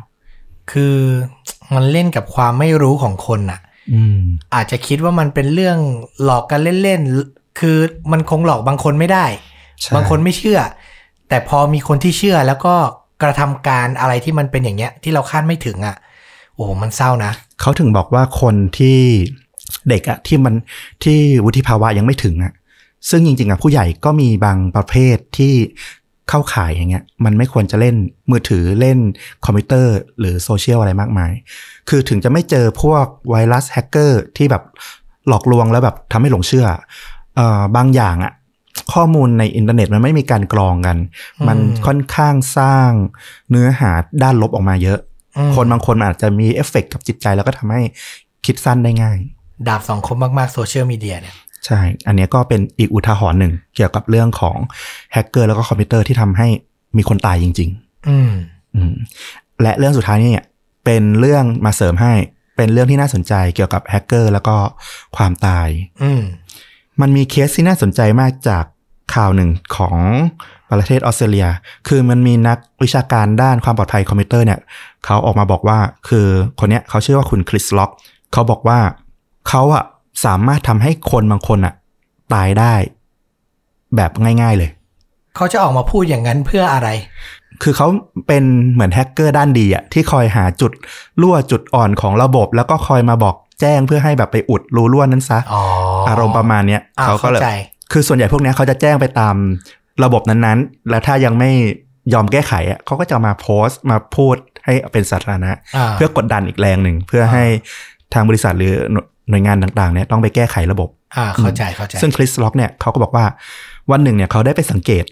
รายงานมรณบัตรอ่ะที่จะออกจากโรงพยาบาลเขาพบว่าแทนที่มันจะออกใบรับรองแพทย์สองร้อยใบอ่ะมันดันออกเป็นมรณบัตรสองร้อยใบแทนฮะเขาก็เลยไปดูว่าระบบการออกมรณบัตรของประเทศออสเตรเลียในตอนนั้นนะนะมันเป็นยังไงทำไมมันถึงมีความผิดพลาดอย่างนี้ได้หมายความว่าที่โรงพยาบาลที่เขาพูดถึงเนี่ยจริงๆควรจะต้องออกใบรับรองแพทย์ประมาณนั้นแต่มันดันออกมาเป็นใบมรณบัตรอืมอย่างนั้นเหรอประมาณนั้นนะเป็นความผิดพลาดของโปรแกรมคอมของโรงพยาบาลเหรออ่ะเดี๋ยวต้องฟังอ่าโอเคซึ่งพอเขามาเฉลยอ่ะมันกลายเป็นว่าทุกคนสามารถทำให้ใครตายก็ได้อืมเขาบอกว่าระบบที่ออสเตรเลียใช้ออกมรณบัตรในปีนั้นนะนะตอนนี้ไม่รู้แก้ไขหรือยังน่าจะแก้ไขแล้วแหละแล้วก็อีกหลายๆประเทศด้วยในประเทศฝั่งตะวันตกเนี่ยที่ใช้อ่ะวิธีการก็คือให้แพทย์เข้าไปกรอกแบบฟอร์มออนไลน์เพื่อแจ้งการตายของผู้ป่วยหรือคนที่มาเสียชีวิตที่โรงพยาบาลหรืออะไรก็ตามเนี่ยจากนั้นรายชื่อข้อมูลเนี้ยมันก็จะถูกส่งไปยังที่ประกอบชาปนกิจหรือว่าจัดการงานศพใดๆเนี่ยซึ่งเจ้าหน้าที่ที่จัดการเรื่องงานศพเนี่ยจะต้องทำการกรอกแบบฟอร์มเนี้ยเพิ่มเข้าไปเพื่อยืนยันอีกครั้งว่าโอเคตายชัวร์ทำพิธีศพเรียบร้อยซึ่งจุดอ่อนของระบบนี้คืออะไรรู้ไหมเขาบอกคุณคริสล็อกบอกว่าเขาว่าสามารถเสิร์ชหาชื่อแพทย์สำนักงานที่อยู่ของแพทย์นั้นแล้วก็หมายเลขใบอนุญาตทางการแพทย์ของคุณหมอคนนั้นอะในอินเทอร์เน็ตได้แล้วเขาก็สามารถเป็นคุณหมอคนนั้นเข้าไปกรอกในระบบเองได้เลยคำที่เขาใช้ว่าเขาสามารถทำให้คนตายได้เนี่ยก็คือสามารถออกใบมรณบัตรได้เองเลยใช่และนอกจากข้อมูลของคุณหมอแล้วเนี่ยก็เหมือนกันเขาสามารถไปเสิร์ชหาข้อมูลของคนที่ต้องจัดงานศพอะเพื่อไปกรอกแบบฟอร์มนี้ได้เหมือนกันอีกอืมเขาก็เลยบอกว่าเนี่ยมันเป็นการที่แบบแฮกเกอร์สามารถฆ่าคนได้จากจุดอ่อนของระบบเลยมันน่าสนใจตรงไหนรู้ไหมมันมีบางรัฐเช่นโอไฮโออ่ะมันมีเงื่อนไขทางกฎหมายอยู่ว่าถ้าคุณได้รับการแจ้งว่าเสียชีวิตไปแล้วอ่ะครบสามปีอ่ะต่อให้คุณคนนั้นอ่ะอย่างต้อมนะสมมตินะขอโทษนะสมมติต้อมเนี่ยโดนแฮกเกอร์ระบุว่าตายไปละสามปีแล้วต้อมก็ไม่รู้ตัวว่าไปออกตอนไหนเพราะไม่ได้ไปสนใจนั่นอยู่ละสามปีครบรัฐก็จะยืนยันว่าตายและต่อให้ต้อมอ่ะไปยืนต่อหน้าผู้พิพากษาของรัฐอ่ะก็ช่วยอะไรไม่ได้ก็คือต้องตายอ้าวแล้วที่คุณยืนอยู่ทำยังไงอ่ะก็นั่นแหละเป็นปัญหาทางกฎหมายอ่ะไม่รู้จะทำยังไงโอ้เอออันนี้ผิดที่กฎหมายด้วยนะก็ด้วยอ่ะแต่ว่าก็คงไม่ได้เป็นทุกรัฐไงอันนี้เป็นเป็นรัฐที่แบบดันไปพอดีกับกฎของอันนี้แล้วมันส่งเสริมให้มันยิ่งแย่ลงไปใหญ่แต่นั่นแหละมันก็ผิดตั้งแรกๆตั้งแต่ระบบการลงทะเบียนมรณบัตรแล้วแหละแต่ประเด็นก็คือจุดอ่อนเนี้ยมันจะถูกใช้เพื่อผลประโยชน์ของเหล่ามิจฉาชีพได้ง่ายมากซึ่งถูกต้องเลยนอกจากเรื่องของการทำให้บางคนที่อาจจะแบบถูกดำเนินคดีทางกฎหมายอยู่กลายเป็นคนตายก็ไม่ต้องรับผิดอีกอย่างหนึ่งที่แฮกเกอร์สามารถทำได้ซึ่งคุณคริสล็อกบอกเนี่ยก็คือมันสามารถสร้างสูติบัตรปลอมแจ้งเกิดคนน่ะได้เหมือนกันด้วยวิธีการเดียวกันทำให้มันเกิดคนหลอกๆที่ไม่มีตัวตนอยู่จริงอ่ะขึ้นมาเพื่อเอาไปใช้ในกระบวนการเช่นการฟอกเงินหรือว่าการทำประกันภัยปลอมอะไรเงี้ยได้ เอออันนี้น่ากลัวแล้วฟังดูเริ่มใกล้ตัวแล้วเริ่มน่ากลัวซึ่งมันก็เป็นข่าวหลายปีละน่าจะประมาณสามสิบปีคิดว่าระบบมันน่าจะดีกว่านั้นเยอะแล้วแหละอืมอืมคืออันเนี้ยมันคือจุดอ่อนแบบง่ายๆที่เห็นกันตรงๆแต่ถ้าแฮกเกอร์มีฝีมือมันก็สามารถทำได้ถูกไหมล่ะเนี่ยพอฟังแล้วเสียวสันหลังวาบเลยหันกลับมามองระบบอินเทอร์เน็ตอันทันสมัยของบ้านเราเลยอื้อหือถ้ามันมีใครหรือแฮกเกอร์ระดับโลกคนไหนตั้งใจมาป่วนจริงอ่ะอื้อหือวุ่นวายมากเลยนะหรือว่าเรามีกระดาษมีขั้นตอนแบบว่าโอลด์สคูลแบบทุกวันนี้ก็ดีอยู่แล้ว ก็ต้อง ทำควบคู่ไป ทำควบคู่ไปเออนะครับเพราะว่านี่อย่างล่าสุดเดือนที่แล้วไปกรมที่ดินมาก็ยังแบบโฉนดเก่ากึกกันอยู่เลยอ่ะยังต้องมีโฉนดมาเค้ามาคัดมาอะไรอย่างเงี้ยก็ยังแอบบ่นกับคนที่บ้านอยู่เลยว่าแบบเฮ้ยเมื่อไหร่มันจะทุกอย่างจะลงคอมพิวเตอร์ทั้งหมดแล้วเมื่อไหร่ทุกอย่างมันจะแบบว่าจัดการง่ายๆไม่ต้องรอครึ่งวันกันสักทีอะไรอย่างเงี้ยก็น่าจะต้องค่อยๆปรับไปเพราะว่าถ้าแบบdisrupt เปลี่ยนไปเลยอ่ะมันจะมีปัญหากับคนที่ยังถือครองแบบเก่าแล้วไม่สามารถใช้เทคโนโลยีใหม่ๆได้เหมือนโครงการหลายๆโครงการที่คนเฒ่าคนแก่ไม่สามารถเข้าถึงมือถือหรือแบบแอปพลิเคชันเนี่ยมันก็จะลำบากเหมือนกันแต่ก็เข้าใจได้แหละว่าอีกหน่อยก็ต้องเปลี่ยนไปเป็นข้อมูลดิจิทัลซึ่งก็อาจจะเสี่ยงในเรื่องของความปลอดภัยอีกแบบหนึ่งแทนนั่นน่ะสิมันก็แบบ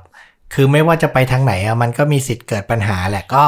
ทำได้แค่ระแวดระวังแล้วก็เตือนภัยกันใช่สุดท้ายประเด็นมันคือมันมีคนไม่หวังดีที่จะหาผลประโยชน์จากช่องว่างของทุกเรื่องอยู่ตลอดเวลาแหละเออเออก็ต้องระวังกันให้ดีสำหรับหนังที่นึกถึงเป็นหนังที่ไม่ได้แบบเปรี้ยงมากตอนมันออกนะแต่ว่ารู้สึกชอบพอสมควรคือเรื่อง The Net ปีหนึ่งพันเก้าร้อยเก้าสิบห้าแซนดราบูลล็อกเล่นจำได้อืมซึ่งแบบเนื้อหามันทันสมัยมากเลยนะถ้ามาดูถึงตอนนี้เนี่ย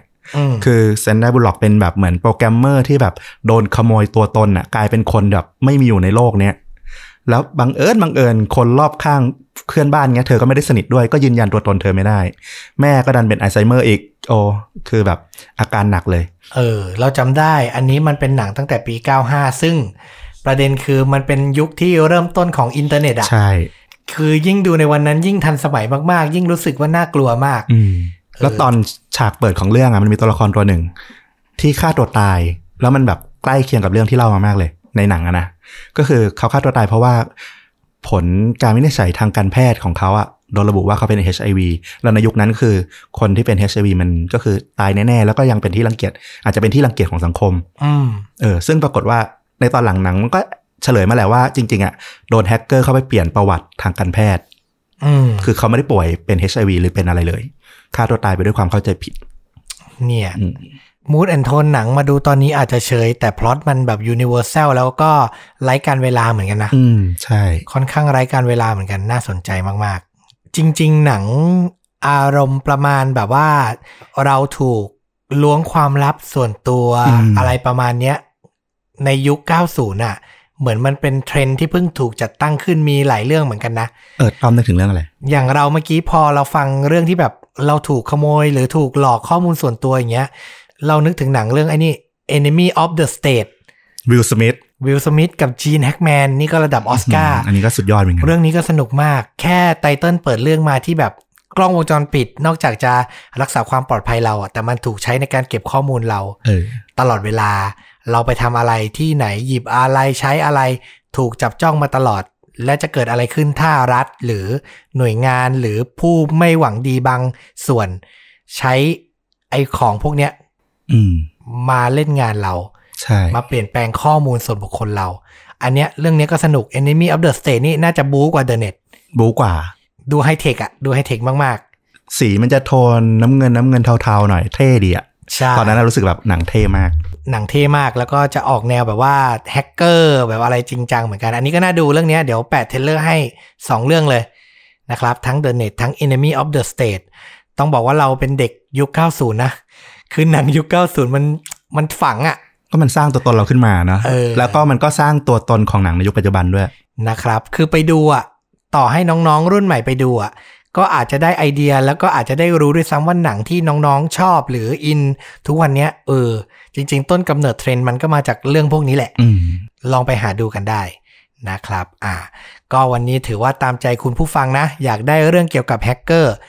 จัดให้สั้นๆแต่ว่ามาเต็มนะสามเรื่อง มีทั้งเรื่องที่มันเศร้าจริงๆนะ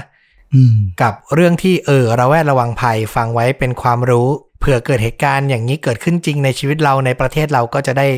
ระวังระแวดระวังภัยกันได้นะครับผมอ่ะก็จบไปกับค่าจริงยิ่งกว่าหนังเอพิโซดนี้กับเรื่องราวของแฮกเกอร์ที่ทำให้คนเสียชีวิตได้จริงนะครับฝากติดตามกดไลค์กดแชร์กด Subscribe ชวนดูดะ YouTube Facebook Blogit Spotify เหมือนเดิมนะครับกลับมาพบกันใหม่คลิปหน้าสำหรับวันนี้สวัสดีครับสวัสดีครับ